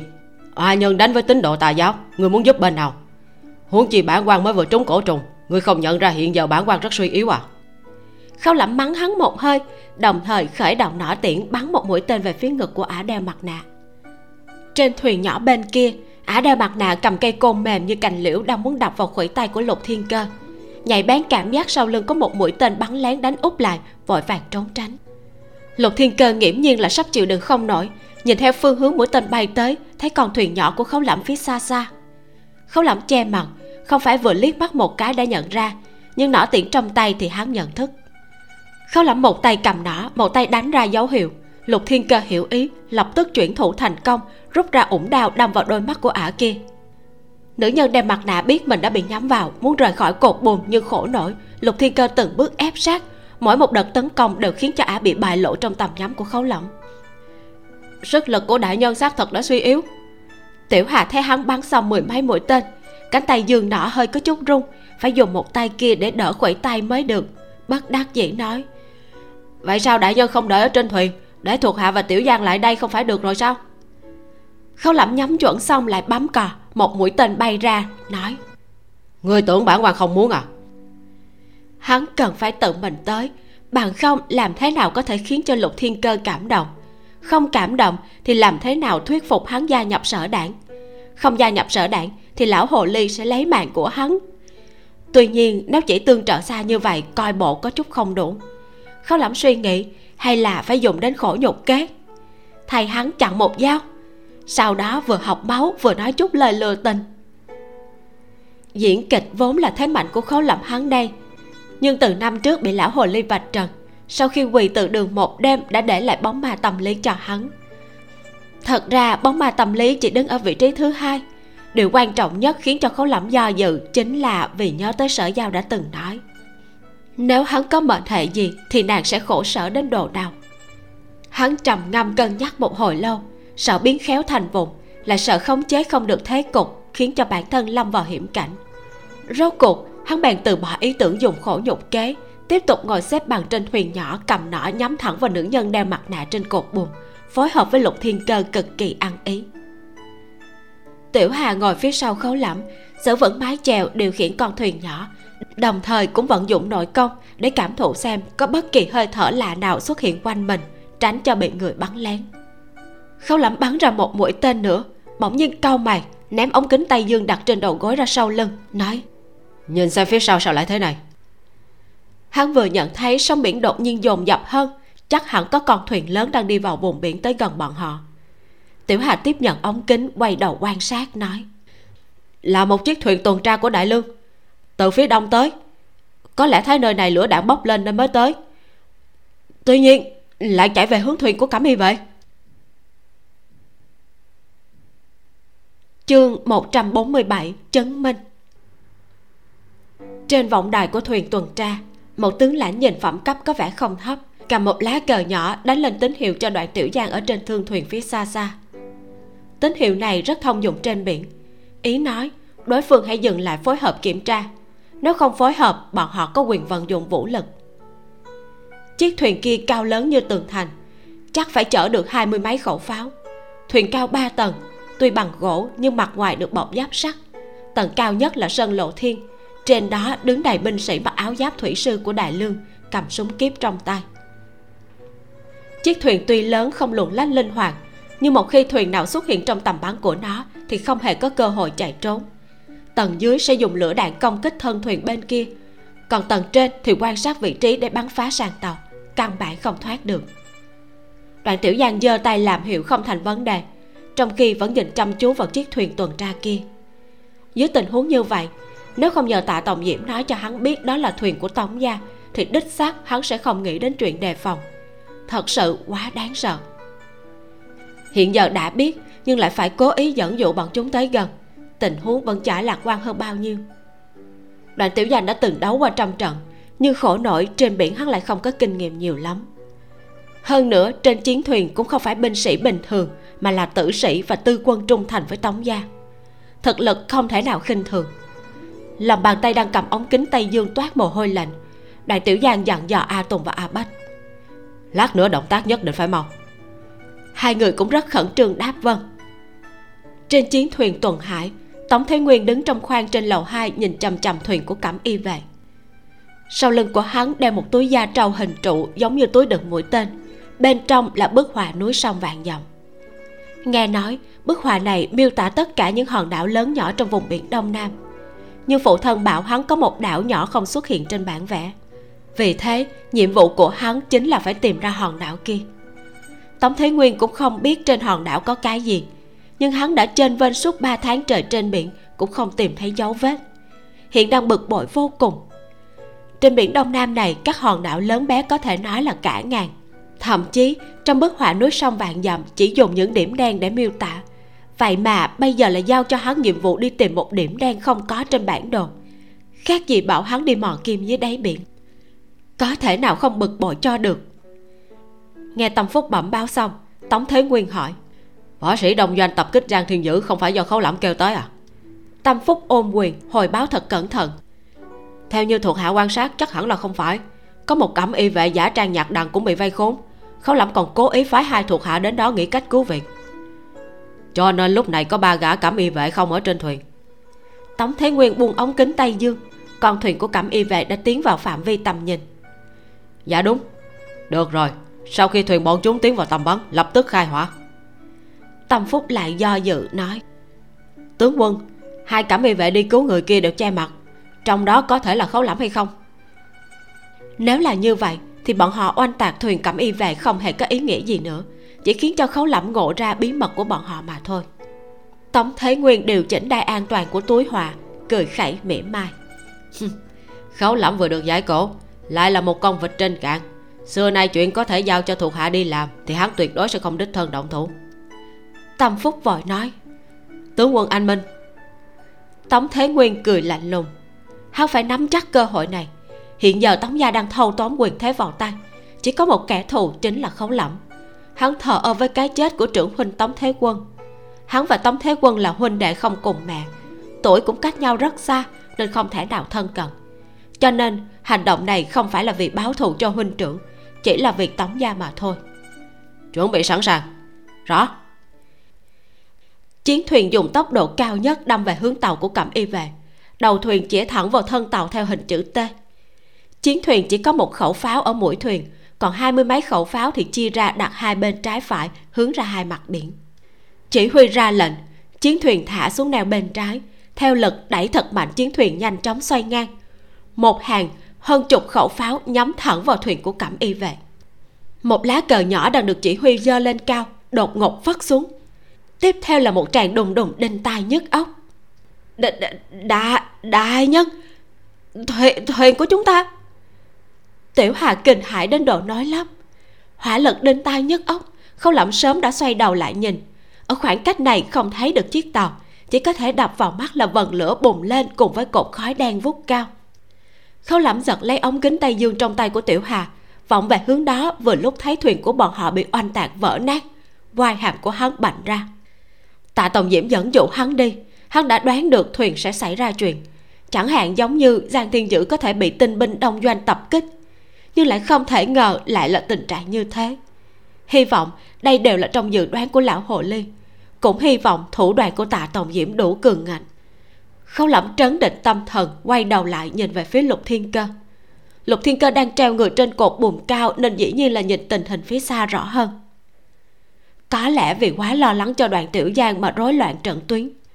Hơn nữa, lại không được nỏ tiễn của khấu lẩm hỗ trợ nên đã bị nữ nhân đeo mặt nạ tung ra một chưởng đánh trúng ngực phun một búng máu suýt nữa là rơi xuống khỏi cột buồm. Khấu lẩm nhíu chặt mày nhìn qua, xem tình hình trên thuyền của giang thiên dữ. Có không ít thi thể đã nằm la liệt khắp mọi nơi, hơn phân nửa lại là tinh binh của đông doanh. Hắn không thấy nam nhân đeo mặt nạ, cũng chưa thấy giang thiên dữ. Nếu viện binh đã tới, tinh binh của đông doanh chắc chắn nhào xuống biển rút lui. Còn lại hắn và lục thiên cơ thì sẽ lâm vào tình trạng thê thảm, nhất định phải tốc chiến tốc thắng mới được. Khấu lẩm không hề nghĩ nhiều cởi xuống túi đựng tên chị lấy ra mũi tên dắt vào đai lưng rồi ném cây nỏ cho tiểu hà nói. Người thủ tại đây bản quan qua giúp thiên cơ. Tiểu hà làm sao mà yên tâm được? Đại nhân để thuộc hạ đi cho ngài hãy thủ tại đây đi. Khâu lẩm đứng lên nói. Ngươi phải bảo tồn thực lực để sau đó còn mang chúng ta rời đi. Nói xong đã phi thân sang con thuyền đang dựa sát vào thuyền của giang thiên dữ. Tiện chân đá vào chỗ hiểm của một giáo đồ thiên ảnh rồi dùng hắn làm điểm tựa lấy đà bay lên cột buồm mũi tên trong tay của khấu lẫm trở thành ám khí đánh về phía nữ nhân đeo mặt nạ kia, cắt ra một đường trên mu bàn tay của ả ta. Lục thiên cơ được giảm bớt áp lực, lau máu trên khóe môi, nôn nóng nói, tiểu giang bên kia là chuyện như thế nào? Khấu lẫm cũng rất nóng vội, nói, trước tiên rời đi rồi nói.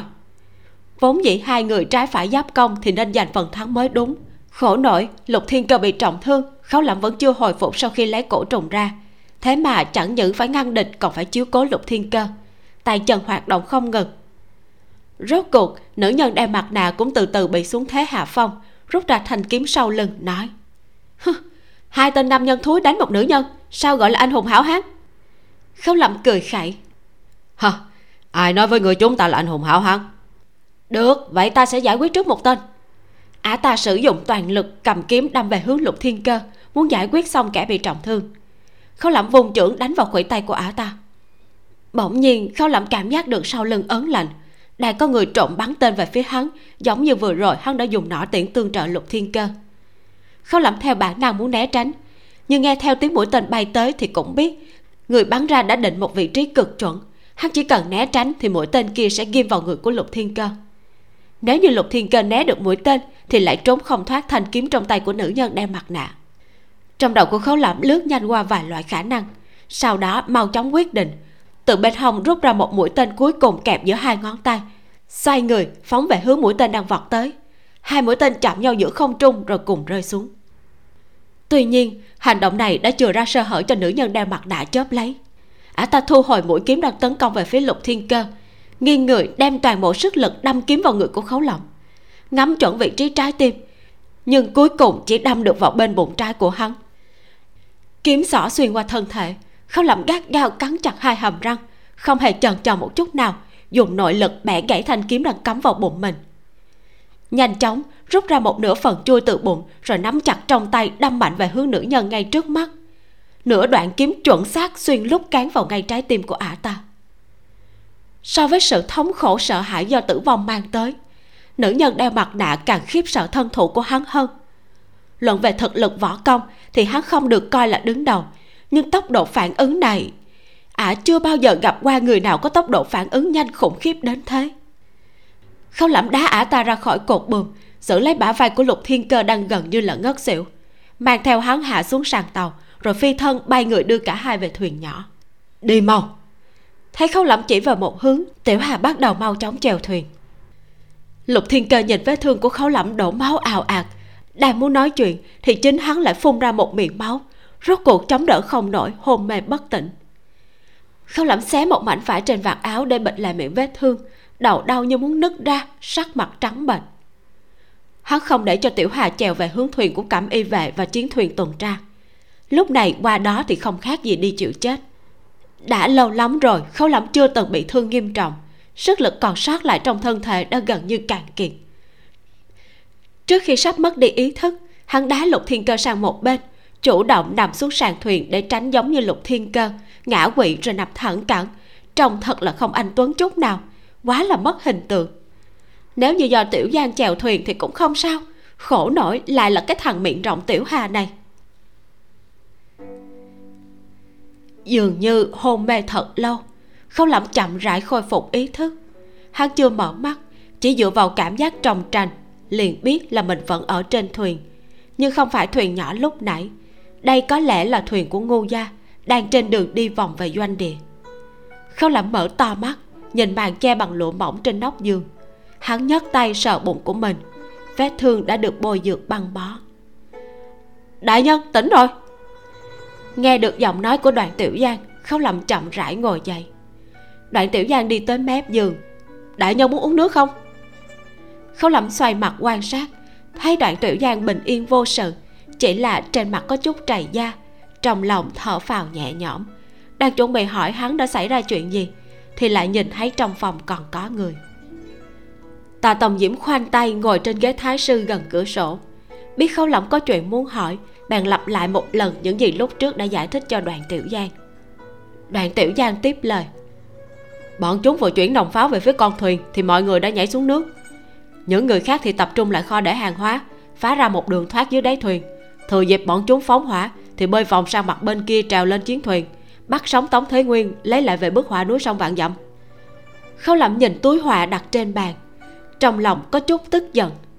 Trách không được vì sao phải dụ hắn rời thuyền, hóa ra là muốn lôi sinh mạng của thuộc hạ hắn ra đánh cược. Tuy nhiên, lão hồ ly cũng sợ hắn tức giận, vì thế mới kêu tạ tòng diễm lưu tại trên thuyền giữ vị trí chỉ huy. Khấu lẩm cẩn thận ngẫm lại tìm về lại bức họa núi sông vạn dặm vốn là nhiệm vụ mà thánh thượng giao cho cẩm y về. Lão hồ ly coi như không tính là lợi dụng. Khấu lẩm nhìn về phía tạ tòng diễm hỏi. Giang thiên dữ đã chết hay chưa? Tạ tòng diễm nhíu mày nói. Không biết trên thuyền không tìm được thi thể của hắn. Khấu lẩm lại hỏi. Vậy tên họ tống kia đâu? Tạ tòng diễm đứng dậy rót chén nước đáp. Nhốt rồi tỷ phu nói lưu lại sẽ hữu dụng khâu lẩm ra hiệu cho đoạn tiểu giang đi ra ngoài canh chừng. Chờ hắn rời khỏi khoang bèn hỏi. Lần này tra tới giám quân rốt cuộc là có mục đích gì? Tạ tòng diễm đáp. Muốn mượn sức của ngô khang an và kim trâm. Tạ tòng diễm giải thích đơn giản một lần. Khâu lẩm nghe một cách cẩn thận. Lão hồ ly quả nhiên không phải là người bình thường. Xem thư do chính phu nhân của mình viết cho tình lan mà không bực không giận. Ngược lại còn có thể nghĩ ra cách lợi dụng. Đúng rồi hắn suýt nữa là quên hỏi. Lục thiên cơ thế nào rồi? Tà tông diễm nói. Hắn không có việc gì tỉnh lại còn sớm hơn người. Ngắm nghía khấu lẩm một chút nói tiếp. Nhưng nếu trước khi về doanh địa mà hắn không biểu lộ lập trường ta sẽ quản hắn từ trên thuyền xuống biển. Khấu lẩm khẩn trương nhìn trầm trầm tà tông diễm nói. Ta đương nhiên nắm chắc là hắn đứng cùng một phe với ta nên mới đi cứu hắn. Tuy nhiên ta đứng ở phe nào thì tùy thuộc vào thái độ của tiểu cửu cửu tà tông diễm lập tức toát ra vẻ khó chịu ném bay chén trà qua cửa sổ hỏi. Lại hỏi ta có muốn làm hoàng đế không à? Có phiền hay không? Đến tột cùng là có phiền hay không vậy? Khâu lẩm cảm nhận được sự bực bội của tà tòng diễm nên nói. Ta chỉ cảm thấy mọi người đều vì long ỷ kia mà tranh đoạt sức đầu mẻ trắng còn như tiểu cửu cửu vừa có tư cách vừa có thực lực mà lại không muốn làm hoàng đế thật là hiếm thấy tà tổng diễm hỏi ngược lại. Làm hoàng đế có gì tốt? Cả ngày bị giam trong hoàng cung, đi chỗ nào cũng bị một đám người kè theo. Mà quyền lực triều chính hơn phần nữa lại nằm trong tay của nội các. Nếu đủ bản lĩnh thì có thể hủy bỏ nội các mà. Hủy bỏ nội các xong, để ta một mình xử lý toàn bộ công vụ của đại lương à? Thái tổ chính vì làm như thế nên mới đang sống sờ sờ mà bị mệt chết. Quan trọng nhất chính là ta không hề có hứng thú với việc trị quốc càng không phải là người có tài trị quốc. Khấu lẩm liếc hắn nói không phải cửu cửu vẫn luôn cho rằng bản thân không được tự do. Một khi làm hoàng đế cửu cửu liền có thể muốn làm gì thì làm mà muốn làm gì thì làm. Có khi nào người thấy thánh thượng của chúng ta muốn làm gì thì làm chưa? Hờ, muốn tổ chức một yến hội sinh nhật cho sủng phi cũng là vượt qua quy chế. Phải được nội các phê chuẩn hơi thoáng phô trương một chút là lập tức bị mười mấy ngôn quan một đám nho chùa bảo thủ dân tấu trường phê phán. Bị lôi ra so sánh với trụ vương và chu u vương, tức đến học máu mà vẫn phải tự kiểm điểm. Đây là cuộc sống của một con người hay sao? Lời này nói trúng ngay những suy nghĩ trong tâm khảm của khấu lẩm hắn đã phục vụ bên cạnh thánh thượng 9 năm biết rõ với cục diện của đại lương hiện giờ thì chiếc lông ỷ kia ngồi chẳng sướng chút nào. Thật sự là không bằng làm một quyền thần khâu lẩm cũng không hỏi thêm, bỏ chân xuống giường, nói. Ta đi tán gẫu với hắn một chút. Khi hắn đi giày vào thì chạm vào vết thương đầu đến độ suýt xoa hít hà một hồi. Tạ tổng diễm liếc nhìn bụng của khấu lẩm hiện giờ hắn chỉ mặc trung y, có thể thấy được băng vải bên trong đã thấm máu. Tạ tổng diễm nói. Dùng khổ nhục kế quả, nhưng lần nào kết quả cũng linh nghiệm. Người đối với bản thân cũng thật đủ tàn nhẫn khó trách có thể thu phục nhiều thuộc hạ bán mạng cho hắn như thế. Khâu lẩm bực bội nói lần này ta không hề dùng khổ nhục kế. Tạ tòng diễm nhướng mày hỏi không phải. Ai mà tin chứ? Khâu lẩm uất ức nói có thấy ai diễn khổ nhục kế mà máu nhiều hơn nước mắt hay chưa? Tạ tổng diễm cầm nín chờ hắn cầm lấy túi họa rời khỏi phòng được đoạn tiểu giang đỡ đi về hướng chỗ ở của lục thiên cơ. Tạ tổng diễm vẫn còn ngồi trong phòng bất động. Thấy cửa khoang mở ra phó tướng đi vào hỏi. Tướng quân ngài có chuyện gì sao? Tạ tổng diễm vuốt ve lòng bàn tay nhìn về phía phó tướng đã theo mình 6 năm hỏi. Nếu ta gặp phải nguy hiểm người có nguyện ý liều chết giúp ta không? Phó tướng đứng nghiêm. Muôn lần chết không chối từ. Tạ tổng diễm nhíu mày nói nếu ta không còn là thượng cấp của ngươi ngươi vẫn có thể mạo hiểm vì ta hay không? Không đợi phó tướng lên tiếng hắn xua tay. Thôi khỏi cần trả lời. Sự tình hỏi thẳng trước mặt như thế có nói cũng không phải lời thiệt tình. Phó quan thầm hồi hộp lo âu không rõ chính mình đã làm sai chuyện gì. Đoàn tiểu giang đỡ khâu lẩm lảo đảo đến gõ cửa phòng của lục thiên cơ. Cửa vừa mở ra hai người đứng ở bên ngoài đều ngẩn người. Lúc này lục thiên cơ không còn giữ được tướng mạo tuấn tú ôn hòa ngày thường. Làn da của hắn tái nhợt màu tóc cũng xám trắng đan xen. Khâu lẩm đánh giá hắn.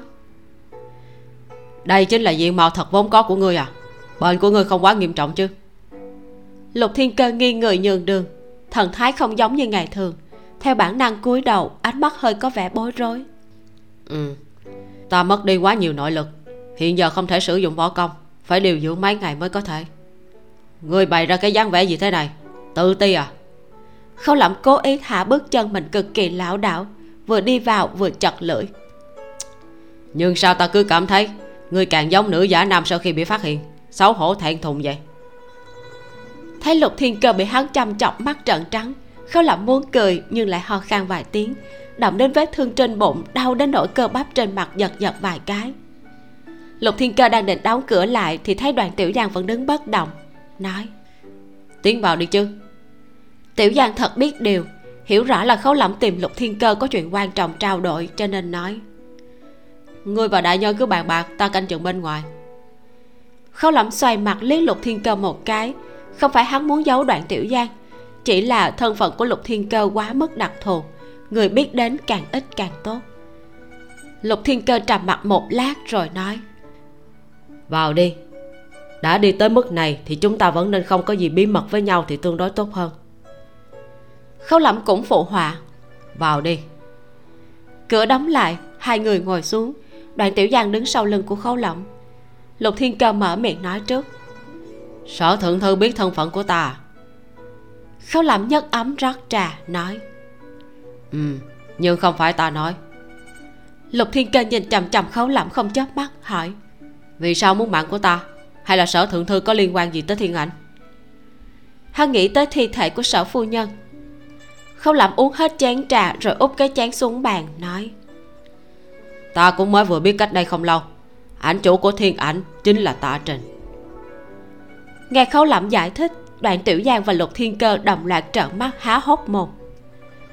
Khi ta biết nhạc phụ muốn giết ngươi diệt khẩu, ta không chút do dự ngăn cản vốn dĩ là ta muốn tạo ra thời cơ để chặn một đao thay người, gia tăng giao tình của chúng ta thêm một chút. Tuy nhiên thứ nhất là ta sợ biến khéo thành vụng thứ hai ta sợ bị thương quay về giao giao sẽ đau lòng. Vì thế ta đã từ bỏ ý định dùng khổ nhục kế. Nhưng không nghĩ tới khâu lẩm nói xong thì cố ý ho khan vài tiếng giọng nói suy yếu. Hoàn toàn không phải diễn kịch đâu. Ta thật sự coi người là bạn tri kỷ bằng không cũng chẳng phải hướng một kiếm này.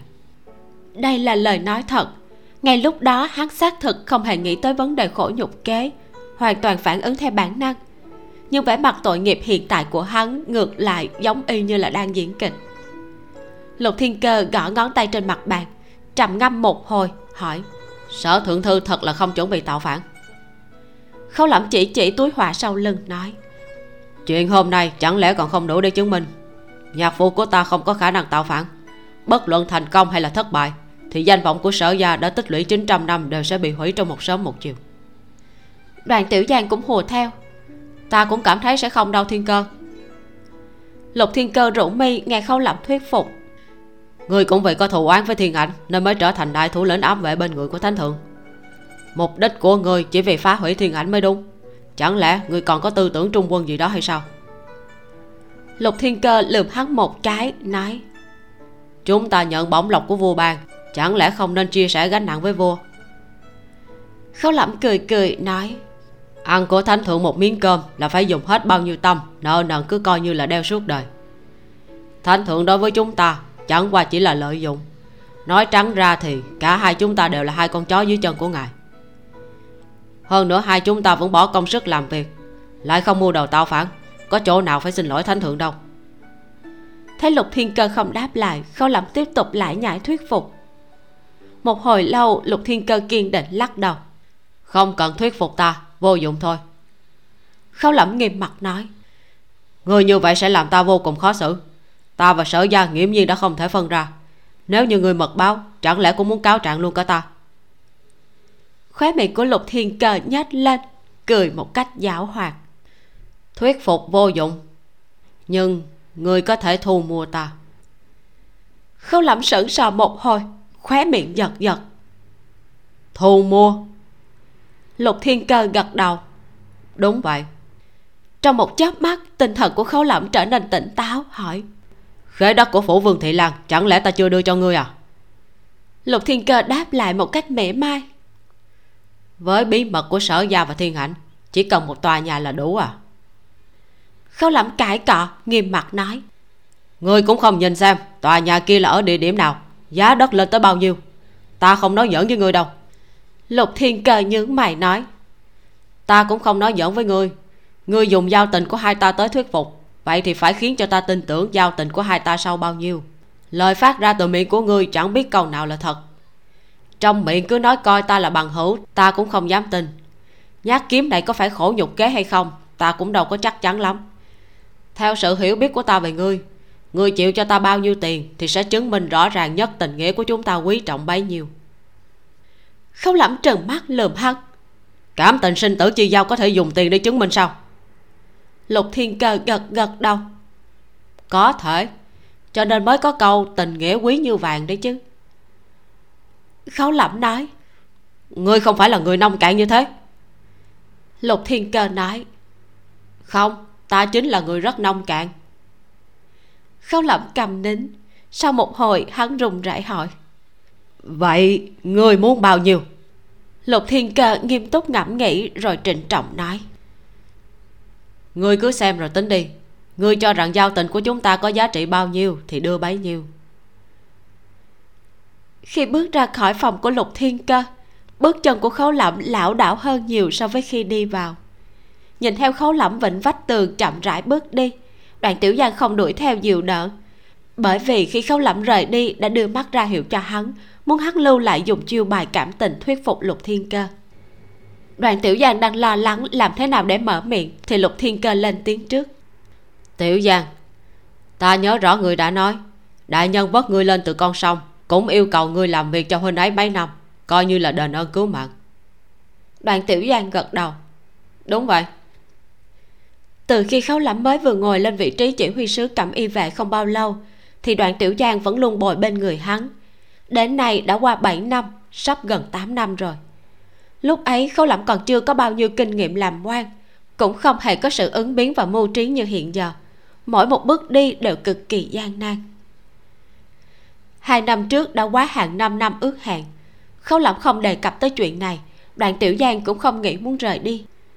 Hắn là một đạo tặc giang hồ bốn bể là nhà. Sau khi đi theo bên người của khấu lẫm được lãnh chức vị tổng kỳ, ngược lại có chút cảm giác an cư lạc nghiệp. Đặc biệt sau đó, lục thiên cơ cũng tới nha môn. Hai người làm trợ thủ đắc lực cho khấu lẫm. Mỗi ngày đều như hình với bóng, giao tình thật là không giống bình thường.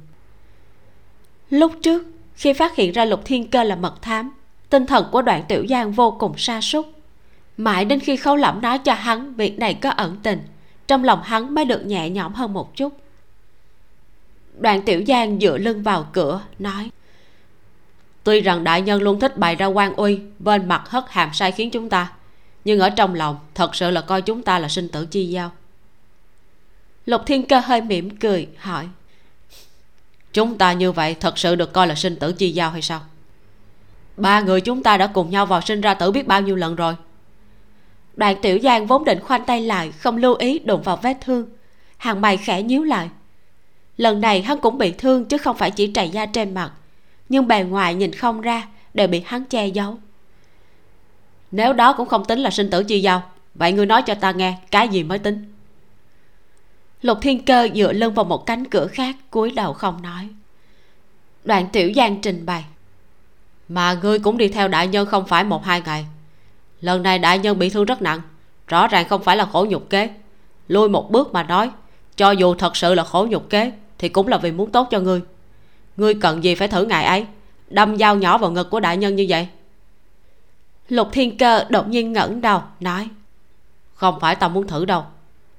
Đoạn tiểu giang ngây ngốc trong chốc lát, khóe miệng giật giật. Chẳng lẽ ngươi thật sự đòi tiền đại nhân?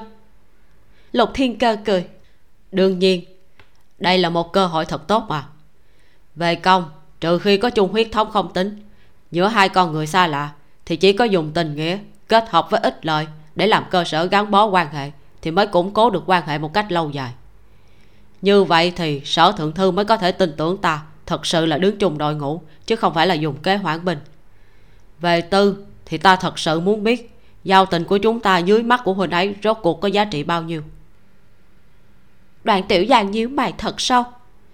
Nhưng, đối với khâu lẩm mà nói, bất kỳ cái gì cũng là hư vô, chỉ có tiền mới là thật sự. Huynh ấy có thể vì tiền mà đi liều mạng. Nếu không, trước đó sở giao cũng đâu muốn giữ tiền làm cái gì. Ngay cả sở giao mà cũng hoài nghi đến nỗi phải xác định giá trị bản thân trong mắt của khấu lỏng huống chi là chúng ta.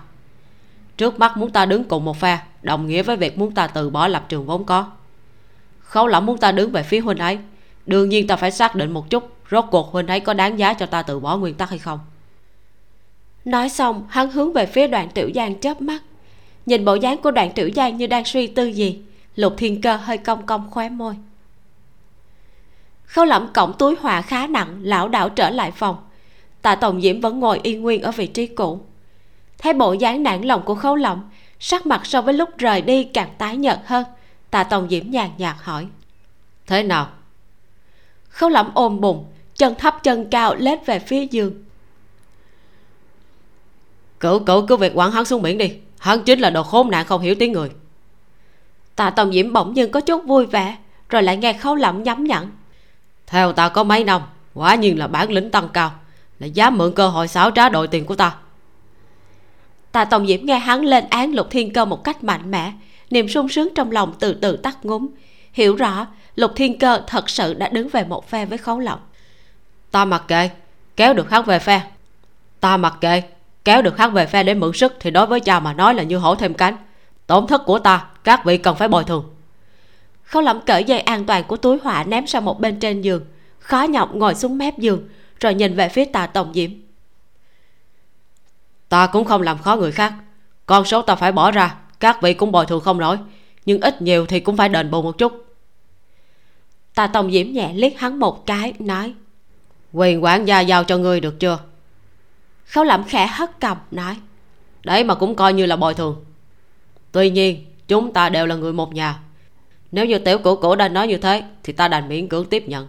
Tạ tòng diễm nói chỉ một chút sản nghiệp bé nhỏ không đáng kể của phủ thượng thư. Thật không biết người đạo đâu ra chấp niệm thật sâu như thế. Tạ tòng diễm thật sự là không hiểu cầm lấy mạch đao đặt trên bàn nhỏ trong tầm tay đi ra ngoài. Làm ơn đóng cửa dùm khâu lẩm nói với theo trước khi cửa đóng lại còn cố dặn dò. Quyền quản gia chúng ta đã quyết định xong rồi đó nha. Tiểu cửu cửu đừng có đổi ý đó. Tạ tòng diễm không thèm phản ứng. Rốt cuộc khâu lẩm cảm thấy lần này coi như là có thu hoạch. Tâm tình vốn đang nặng nề bỗng nhiên được thoải mái hơn nhiều. Giống như tâm nguyện nhiều năm rốt cuộc đã được thực hiện nội tâm đạt tới cảm giác thỏa mãn cực đại. Đại nhân, vào đi. Đoàn tiểu giang xin phép xong, bèn đẩy cửa bước vào. Khâu lẩm gấp không chờ nổi, hỏi. Thế nào, thiên cơ có thay đổi chủ ý không? Đoàn tiểu giang nhún vai lắc đầu. Hắn nói, đại nhân ngài thật sự không đáng tin cậy. Hắn cần phán đoán một chút trọng lượng của tình nghĩa. Lúc này, tâm tình của khấu lẩm đã tốt hơn rất nhiều. Bất đắc dĩ gật gật đầu, nói được thôi. Đoạn tiểu giang thấy hắn đưa tay chỉ chỉ trên bàn, đi qua rót chén nước, đồng thời nói, vậy ngài muốn cho hắn bao nhiêu? Khấu lẩm đau lòng rặn ra một con số. Thì để hắn chọn một ít thứ hợp tâm ý từ sản nghiệp với danh nghĩa của ta. Sau khi nói xong bạn dò hỏi, vậy cũng đủ thành ý rồi chứ? Đoạn tiểu giang cầm chén trà không đứng tại chỗ. Dạ phải khâu lẩm đang chờ uống nước thấy hắn đứng bất động bèn hỏi. Làm sao vậy? Nhìn ngươi có vẻ có tâm sự nặng nề. Đoàn tiểu giang do dự nói. Thuộc hạ chỉ bỗng nhiên nhớ tới thuộc hạ vì báo ân cứu mạng của đại nhân mà ước định theo ngài 5 năm. Hiện giờ đã dư ra hai năm rồi có lẽ thuộc hạ nên rời đi. Khâu lẩm ngây ngẩn cả người. Nhưng ngươi không muốn đi mà. Đoạn tiểu giang nói không, thuộc hạ muốn chạy. Khâu lẩm càng thêm giật mình ngốc lăng. Có chút luống cuốn không biết phải làm sao. Đã vượt qua ước định hai năm rồi, vì sao đột nhiên muốn chạy? Ở thời điểm máu chốt sao lại muốn bỏ mình mà đi chứ? Chẳng lẽ hắn bị lửa đạn của chiến thuyền tống gia gây ra nội thương không thể trị được? Sợ lỡ chết đi sẽ khiến cho mình thương tâm cho nên muốn rời khỏi. Cảm xúc của khấu lẩm bỗng nhiên dâng lên giàu dạt, trong lòng ngạn ngào khó tả nhưng ý tưởng tàn khốc mà tốt đẹp kia chỉ tồn tại thoáng qua. Hắn lập tức đèn mặt. Rõ ràng là đoạn tiểu giang không thể thuyết phục lục thiên cơ. Ngược lại, bị tình khốn nạn tâm địa xấu xa lục thiên cơ kia lựa cho vào chồng tình bạn chân thành tha thiết quẳng đi nơi nào? Sinh tử chi giao biến đi đâu rồi? Vì sao một đám đều muốn dùng tiền tài để khảo nghiệm mình chứ? Khâu lẩm vừa đau đầu, vừa đau tim, vừa đau chỗ vết thương. Trong lòng biết nếu như tiếp tục đề tài này thì cuối cùng nhất định hắn phải cấp cho đoạn tiểu giang một số tiền. Hơn nữa còn không thể ít hơn so với số tiền cho lục thiên cơ. Đồ ấu trĩ! Khâu lẩm thầm mắng một tiếng, che lại vết thương trên bụng, dùng nội lực bứt ra một đầu mồ hôi lạnh rồi ngã vật xuống giường, giả bộ bất tỉnh. Chương 148 Nhi tử. Trong doanh địa của Ngô Gia Quân Sở tiêu đứng ngoài phòng sở tu ninh gõ cửa một hồi lâu.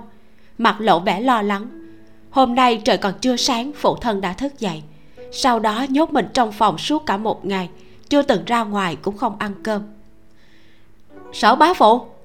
Ngô Thành cũng gõ cửa, Đưa mắt dò hỏi các hộ vệ canh gác hai bên. Bốn gã hộ vệ là do sở tu ninh mang đến từ kinh thành, Đứng thẳng không nhúc nhích, Giống như bốn cọc gỗ dùng để luyện công, Mặt vô biểu cảm, không hề đáp lại ngô thanh ngược lại nhẹ nhàng thở ra. Bọn họ bình tĩnh như thế chắc hẳn là không xảy ra chuyện gì. Nàng đang muốn lôi sở tiêu rời đi thì nghe trong phòng truyền đến tiếng bước chân biết là sở tu ninh ra mở cửa. Vào đi. Sau khi sở tu ninh từ bên trong phòng mở cửa bởi vì hiện thời đang là buổi trưa ông ở trong phòng tối đã lâu nên đôi mắt bị ánh mặt trời đâm vào đau xót bàn tay gác ở trên hàng mày che bớt ánh sáng đợi sở tiêu và ngu thanh cùng nhau vào phòng ông cũng không vội vã đóng cửa mà hỏi hộ vệ. Đám người a diễm đã về chưa? Hộ vệ ôm quyền đáp. Thuộc hạ thu được bộ câu đưa thư báo tin nhiệm vụ đã hoàn thành. Nhưng bởi vì cô gia bị thương nên tốc độ thuyền phải thả chậm lại. Tuy nhiên đã gần tới doanh địa rồi. Bị thương. Sở tu ninh khẽ nhíu mày lại hỏi. Bị thương ở chỗ nào? Có nghiêm trọng không trong thư cửu lão gia chỉ nói ba chữ không chết được thôi à? Hẳn là bị thương không nhẹ. Nếu không với tính cách của tạ tổng diệm thì sẽ không vì hắn mà thả chậm tốc độ. Sở tu ninh phân phó. Chờ thuyền trở về hãy nhắn cô gia tới gặp ta. Có thể đi thì đi không thể đi thì khiêng. Dạ. Sở tiêu nghe được khấu lẩm bị thương vẻ mặt lộ ra chút lo lắng. Chờ sở tu ninh đóng cửa buông xuống bàn tay che lại đôi mắt sở tiêu mới nhìn thấy dưới mắt ông thâm quần, mặt trông thật mệt mỏi, không khỏi đau lòng, nói. Cha, hai ngày nay vì sao cha lại nhốt mình trong phòng, ai cũng không gặp? Sở tu ninh đi về hướng phòng ngủ, nói. Lại đây. Sở tiêu cất bước đuổi kịp, ngô thanh hơi suy nghĩ một chút rồi cũng theo vào. Sở tiêu vòng qua bình phong, vén lên bức rèm châu đi vào phòng ngủ của sở tu ninh, thấy bên trong đặt một cổ quan tài đây là cổ quan tài do mũi phu trộm ra từ ma phong đảo phải không ạ? Hắn vừa hỏi vừa tiếp tục đi về phía trước. Đợi đến khi nhìn thấy thi thể trong quan tài là ai, hắn ngây ngốc thật lâu rồi vẻ mặt đờ đẫn mới chậm rãi nứt ra, chuyển sang cực độ kinh ngạc. Nương, sao có thể? Ngô thanh chơi thân với sở tiêu sau khi sở phu nhân qua đời, vì thế chưa từng gặp qua sở phu nhân nên không nhận ra. Nhưng sở phu nhân đã chết nhiều năm như thế nữ thi trong quan tài lại nhìn như vừa mới tắt thở. Phản ứng đầu tiên của ngô thanh là chắc có một người nào khác dung mạo tương tự. Nhưng khi nhìn thấy ánh mắt của sở tu ninh nhìn thi thể trong quan tài, nàng không thể không tin đây thật là sở phu nhân. Ngô thanh thu hồi ánh mắt làm càng, lòng mang tôn kính, quan sát kỹ hơn thi thể trong quan tài. Dung nhan của người chết thật sự là đẹp tuyệt.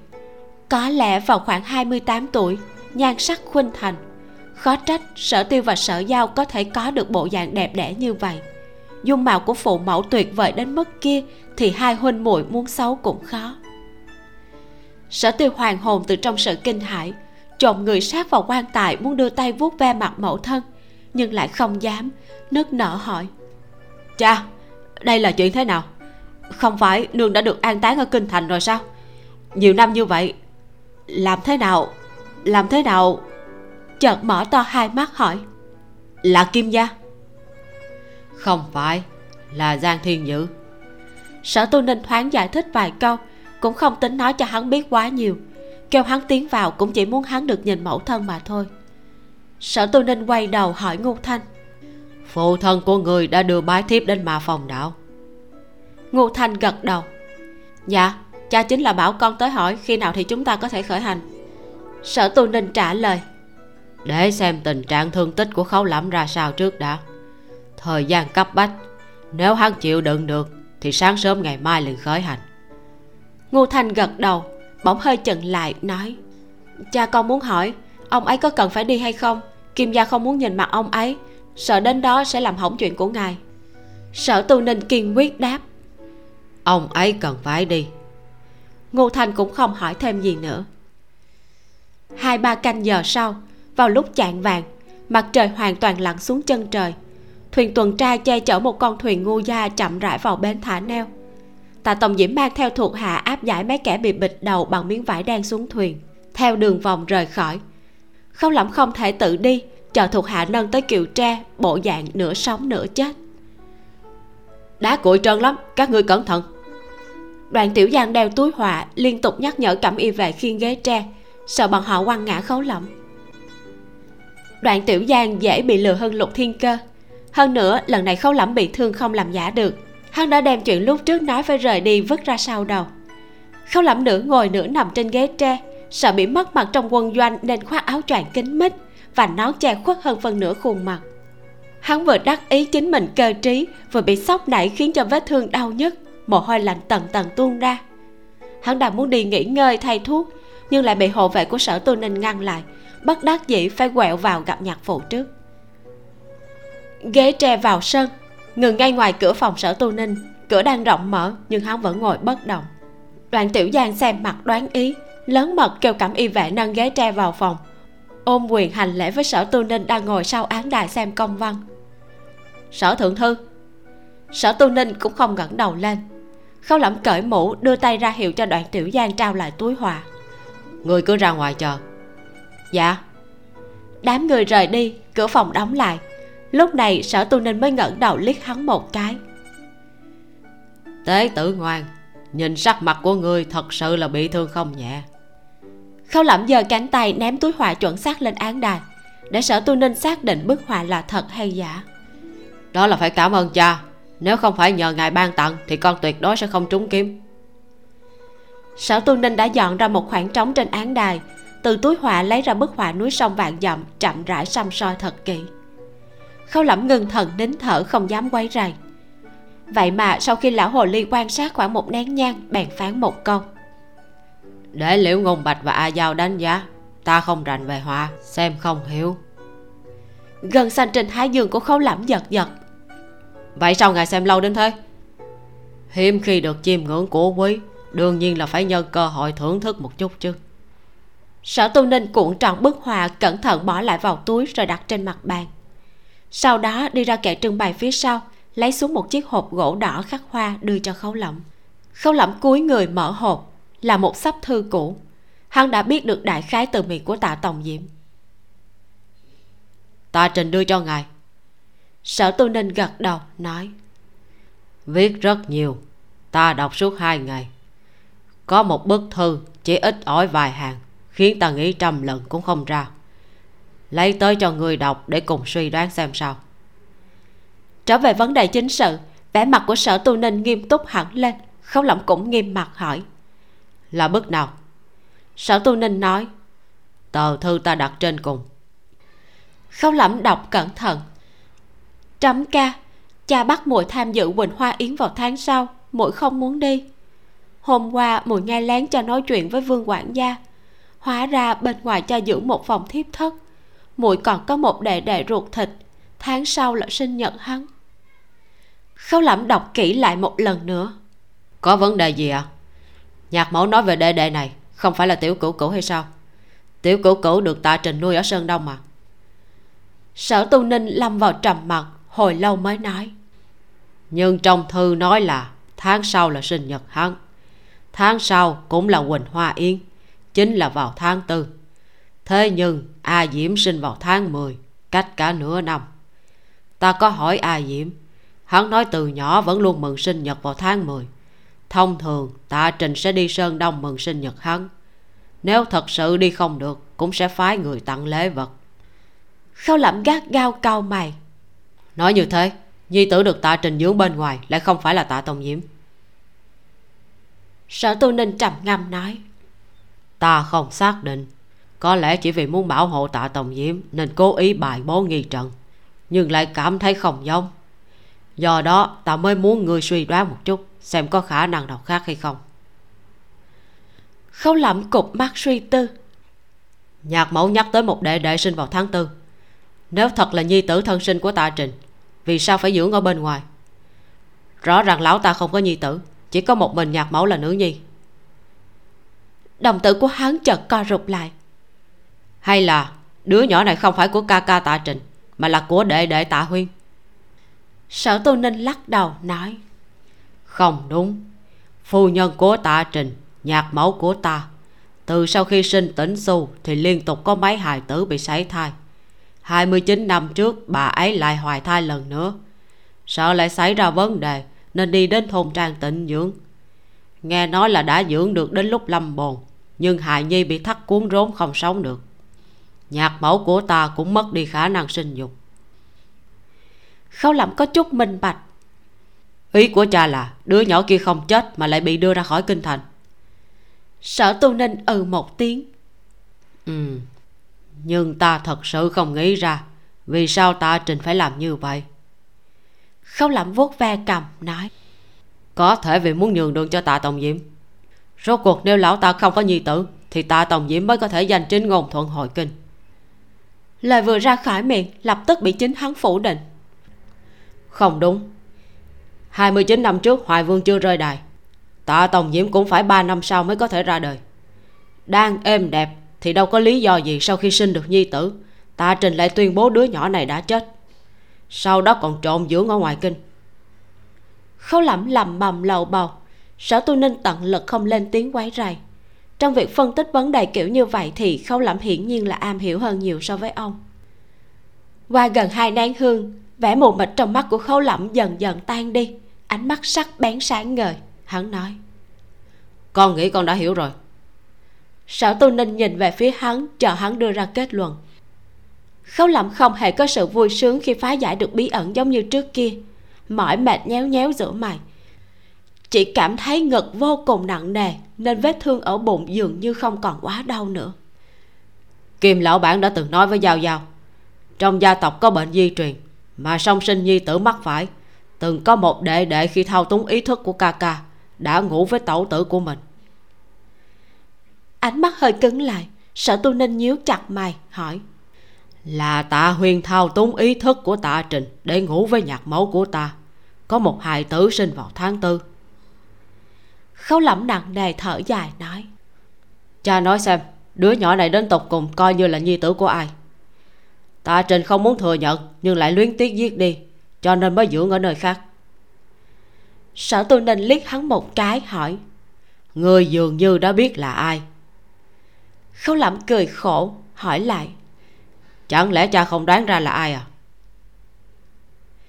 Chính là liễu ngôn bạch tạ tổng diễm là tiểu cửu cửu giả. Liễu ngôn bạch mới là tiểu cửu cửu thật sự. Nhưng khấu lẩm bỗng chừng lại. Kỳ lạ thật có một điểm không phù hợp. Như thế nào? Khấu lẩm vươn tay phải dưới dưới ngón út vào mình. Vào lúc liễu ngôn bạch khoảng 12 tuổi thì nổ ra trận chiến ở tháp nhi cốc. Thế đạo đại loạn. Bởi vì phụ thân qua đời bất ngờ hắn bắt đầu đi theo sư phụ để học vẽ. Trải qua cuộc sống rất là thê thảm lại còn đắc tội với quyền quý và bị mất đi ngón út. Sau khi tới kinh thành thì lại càng nghèo túng thất vọng, nhận hết mọi khinh nhục, cho nên mới bị thiên ảnh theo dõi rồi suối hắn dài nhọc nhưng mà, dựa theo bức thư của nhạc mẫu, tạ trình vẫn luôn nhớ tới sinh nhật của hắn, chứng tỏ ông ấy vẫn luôn âm thầm chiếu cố hắn.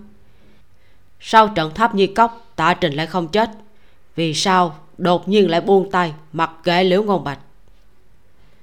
Thật là một điểm đáng ngờ. Sở tu ninh suy nghĩ hỏi. Hay là không muốn để hắn cuốn vào thị phi? Khâu lẩm lắc đầu ngửa mặt nhìn xa nhà. Nếu vậy tại sao còn đưa hắn lên làm thiếu ảnh chủ? Cách nói này không thông. Hắn tận lực suy nghĩ một cách thoáng hơn lại không ngừng bỏ vào thêm giả thiết mới. Căn phòng lại chìm vào yên tĩnh. Rốt cuộc sở tu ninh chậm rãi lên tiếng trừ khi sau trận tháp nhi cốc thì tạ trình bị mất liên lạc với liễu ngôn bạch. Nhưng trải qua điều tra của ta liễu ngôn bạch trước khi tới kinh thành vẫn luôn sống ở phủ khai phong. Lúc đó tuy rằng chiến loạn nhưng hắn chưa bao giờ rời xa nguyên quán. Với bản lĩnh của tạ trình thì không có khả năng tìm không thấy hắn. Khâu lẩm nói tiếp. Chúng ta hãy đưa ra giả thiết.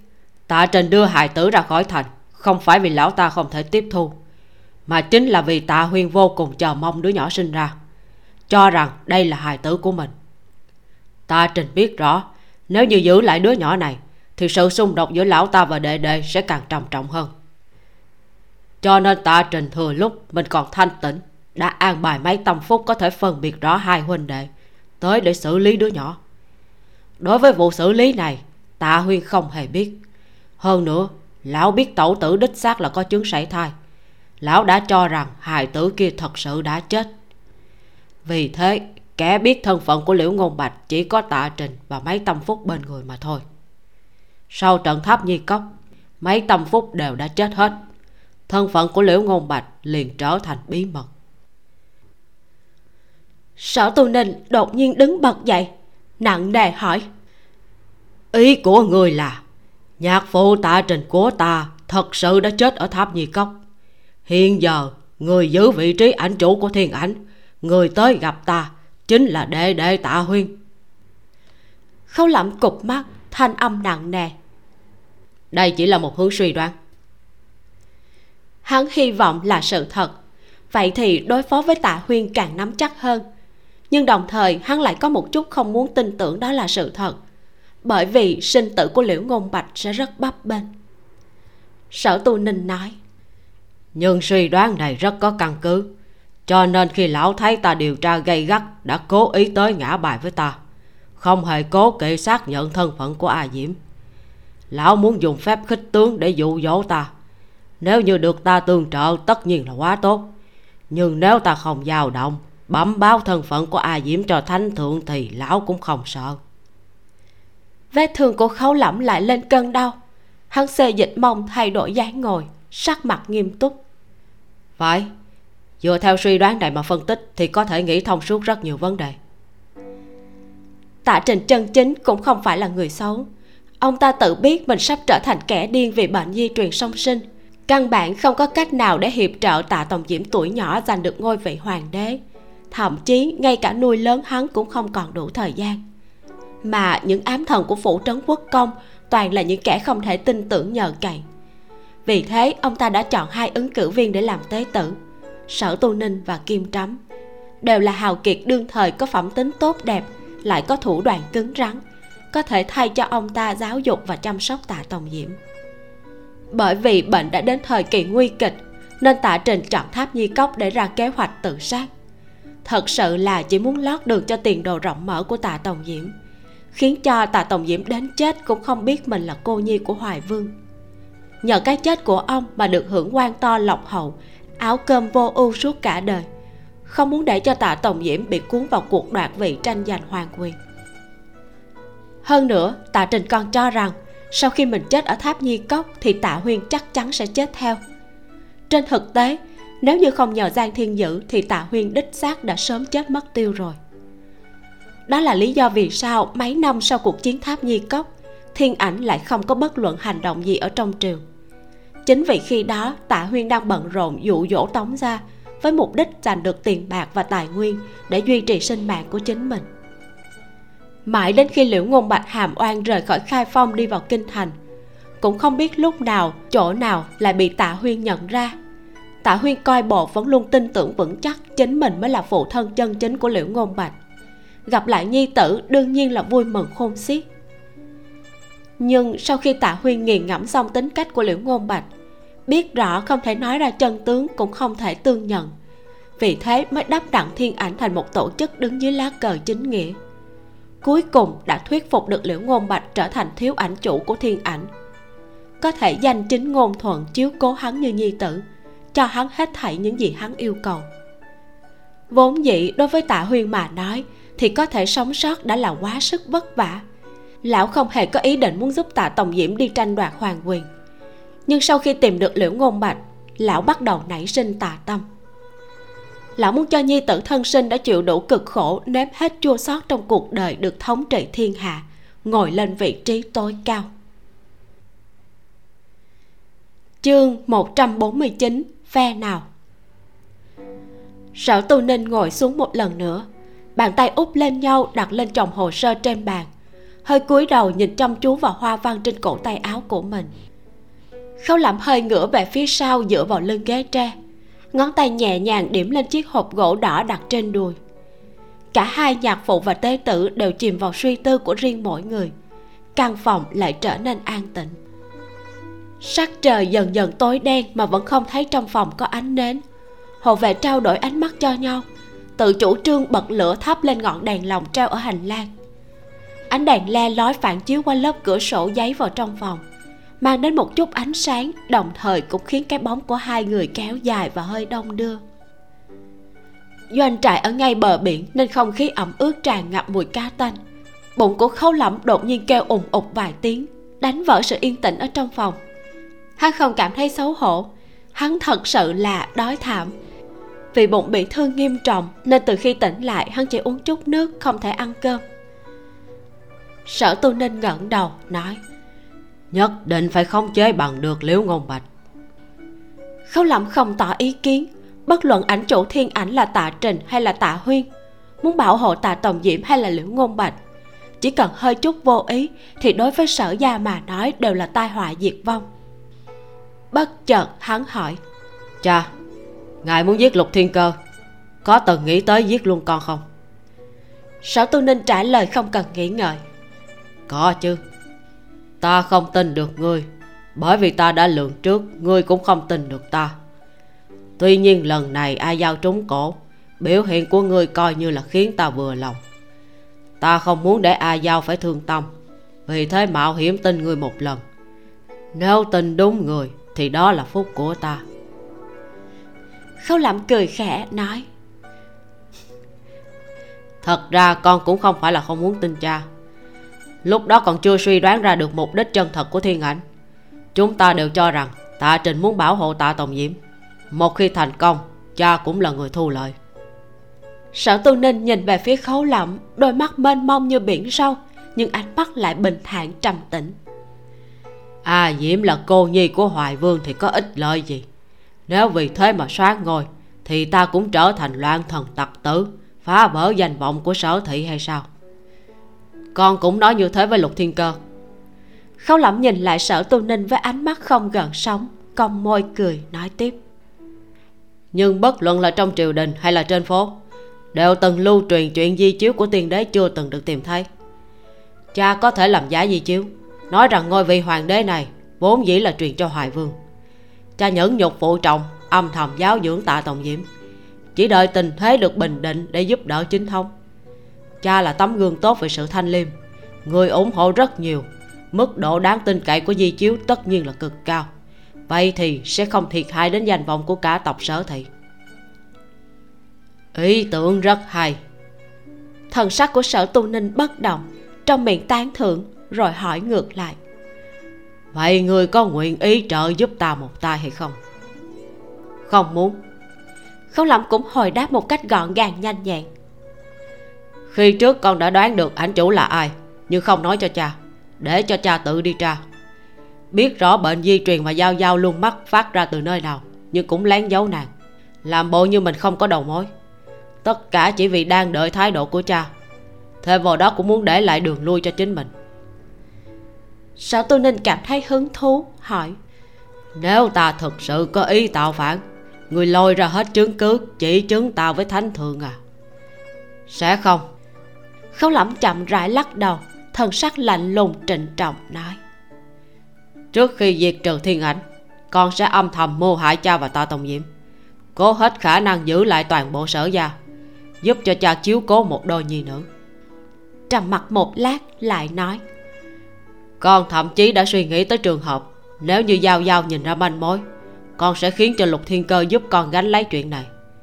Con không muốn lừa gạt nàng, nhưng con không có biện pháp nào khác.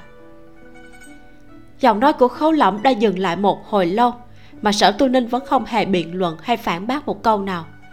Chỉ cầm trong tay tờ giấy viết thư, ngón tay linh hoạt chơi gấp giấy.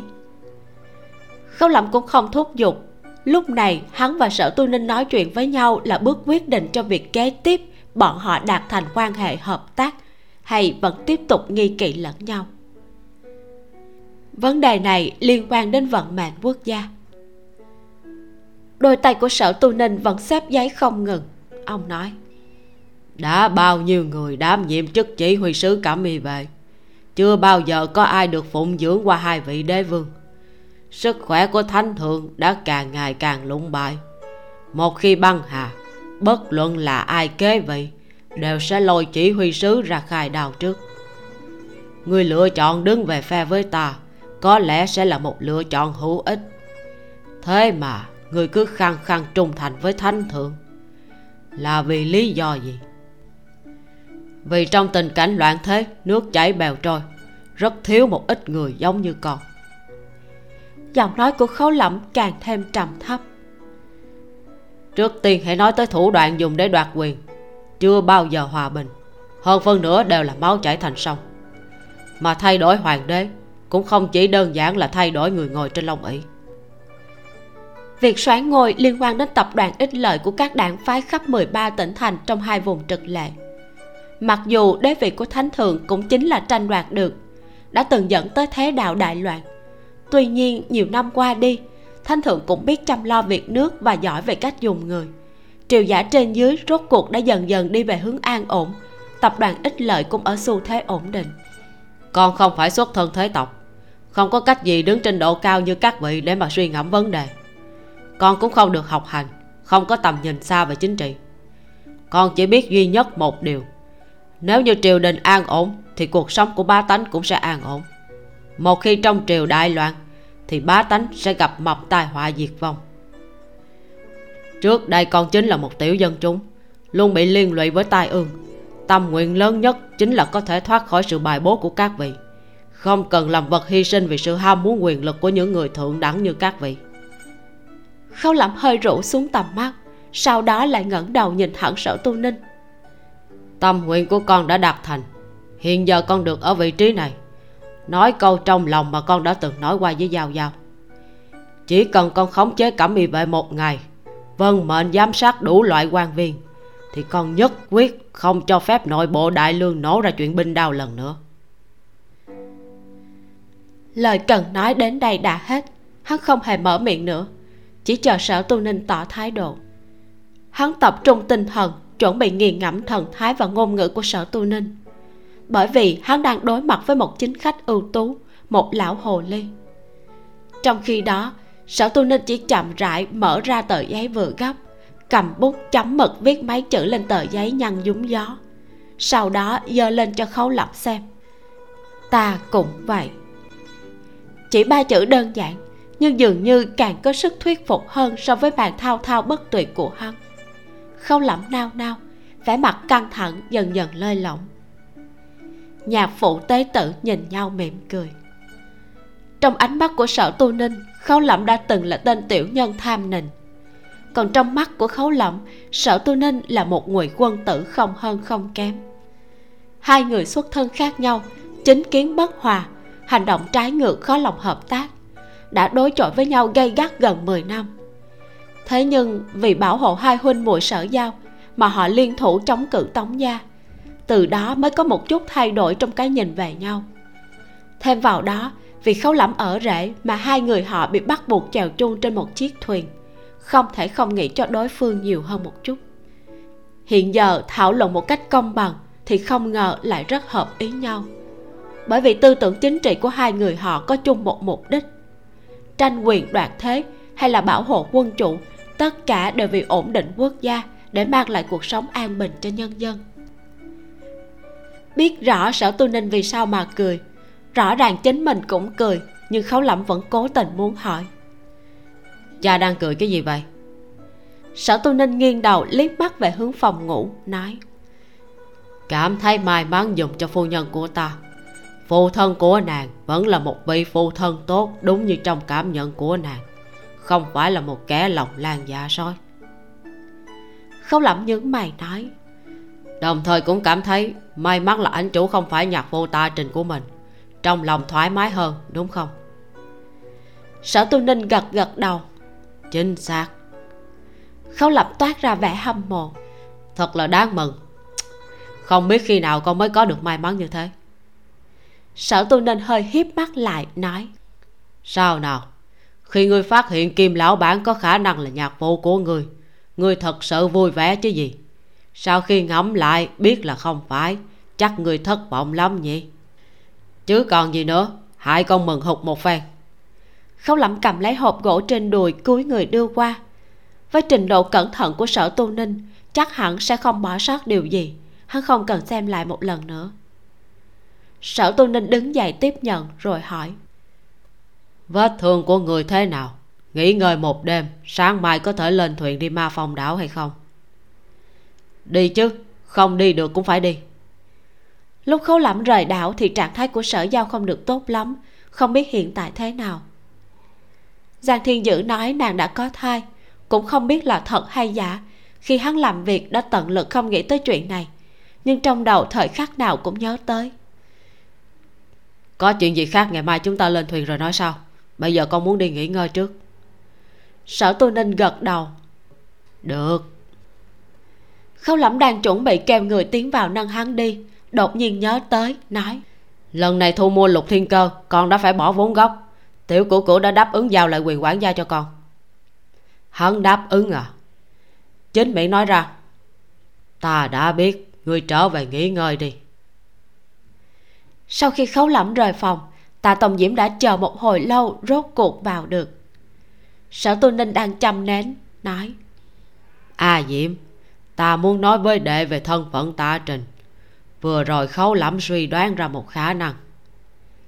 Sở tu ninh trình bày xong chỉ nghe tạ tổng diễm vâng một tiếng. Giọng điệu không mặn không nhạt. Ông sợ không chuẩn cảm xúc của hắn nên hỏi. Đệ có suy nghĩ gì? Tạ tổng diễm đáp. Thiên ảnh không phải vì đệ mới làm nhiều chuyện ác như thế lòng đệ thoải mái hơn nhiều. Sở tu ninh đã làm tốt công tác chuẩn bị khai thông hắn hỏi đệ đây là đang nói kiểu tức giận hay sao? Đương nhiên không phải.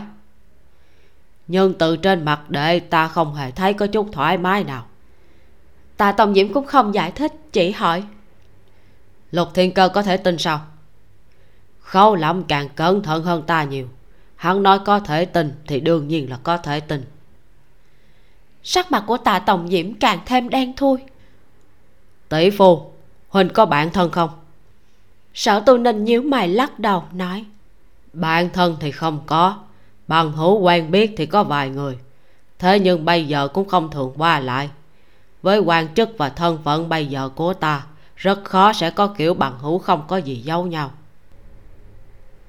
Tay tạ tổng diễm đặt ở chui đao nói. Cho nên đệ mới không hiểu được. Khấu lẩm là kẻ ích kỷ âm hiểm ác độc. Vì sao lại có sinh tử chi giao chứ sở tu ninh sửng sốt có chút minh bạch oán khí của tạ tổng diễm từ đâu mà tới. Có câu nói thế này người trượng nghĩa thường là dân thổ phỉ đám phụ tâm thường là kẻ có học. Thật ra cũng đúng lắm đó khấu lẫm và chúng ta xuất thân không giống nhau trong xương cốt của hắn vẫn có chút khí thế thổ phỉ. Liếc mắt nhìn tạ tổng diễm một cái hơi có chút buồn cười. Đệ cũng thật thú vị ngôi vị hoàng đế thì để không đế bụng, nhưng lại canh cánh trong lòng khấu lắm có bằng hữu hay không à.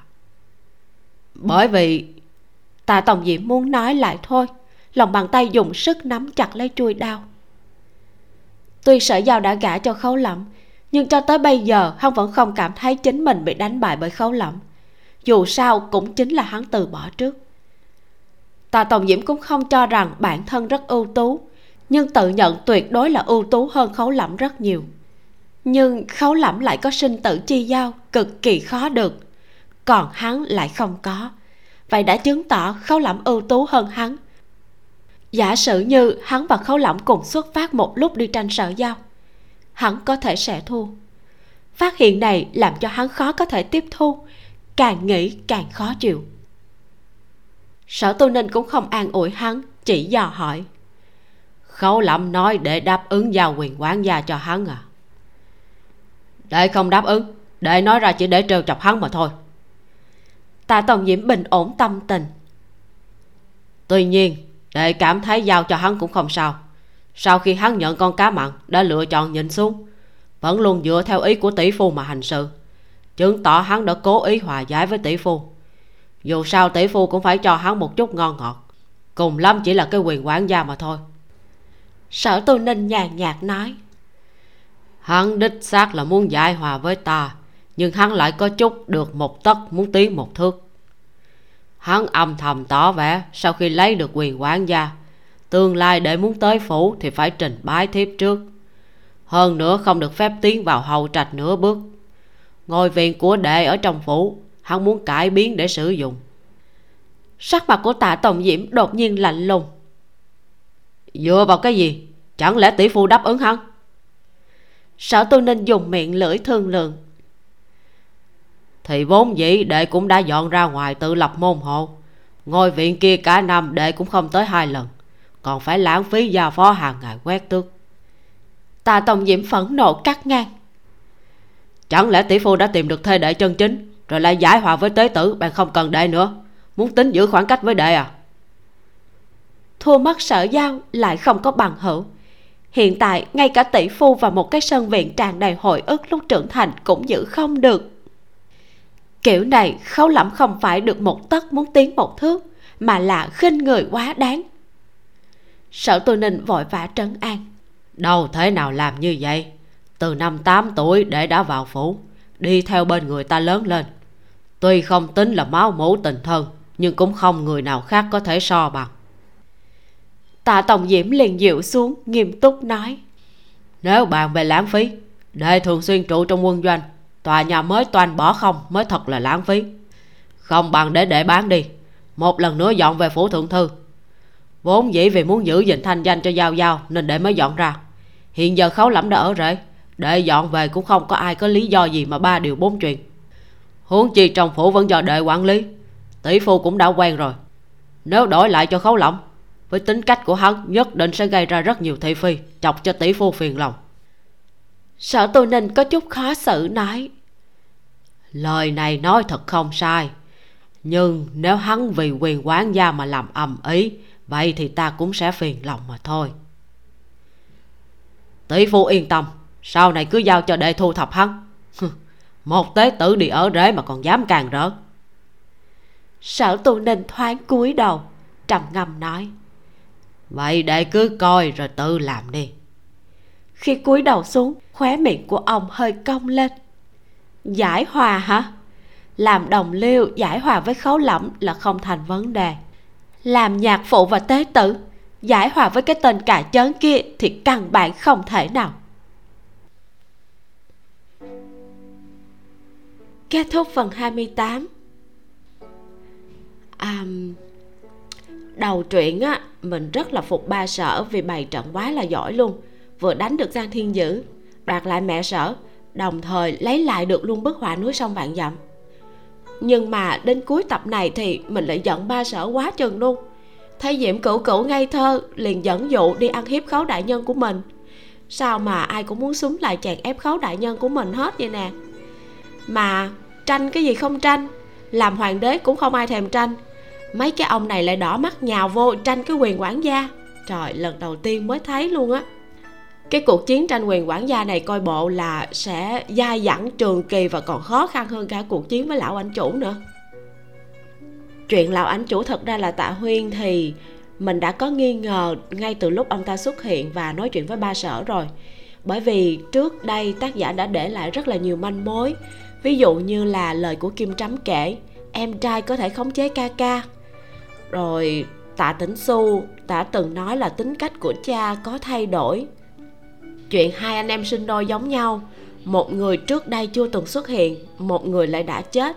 Thì việc đánh tráo thân phận là chuyện rất là dễ dàng. Nhưng mà cái cú cua về thân phận của bạch lão sư thật sự là khiến cho mình té sức đầu mẻ tráng luôn. Vô cùng vô cùng là bất ngờ. Không thể nào tưởng tượng nổi. Hồi hồi lão sư kể lại lúc còn nhỏ, cha của lão sư bằng bất cứ giá nào cũng không cho lão sư tập võ. Mặc dù lão sư rất rất là thích, rất là muốn. Lúc đó mình đã thấy có cái gì đó kỳ lạ. Nhưng mà không thể nào tưởng tượng nổi đến chuyện lão sư lại chính là cửu cửu thật. Mà cũng thật là trùng hợp, dù là cửu cửu giả hay là cửu cửu thật gì thì đều thầm mến cháu gái của mình hết. Ban đầu tưởng là giả insect, nhưng mà cuối cùng hóa ra lại là insect thiệt. thật là phục tác giả quá chừng. Mình phải đi kiếm thêm truyện của tác giả kiều gia tiểu kiều này để mà đọc tiếp. Uhm, hôm nay chúng ta tạm dừng ở đây nha. Chương 149 thật ra là vẫn chưa có hết đâu vẫn còn một đoạn rất là hài hước nữa. Nhưng mà hẹn các bạn trong tập tiếp theo nhé. Cảm ơn các bạn đã lắng nghe. Mình là vi miu xin chào và hẹn gặp lại.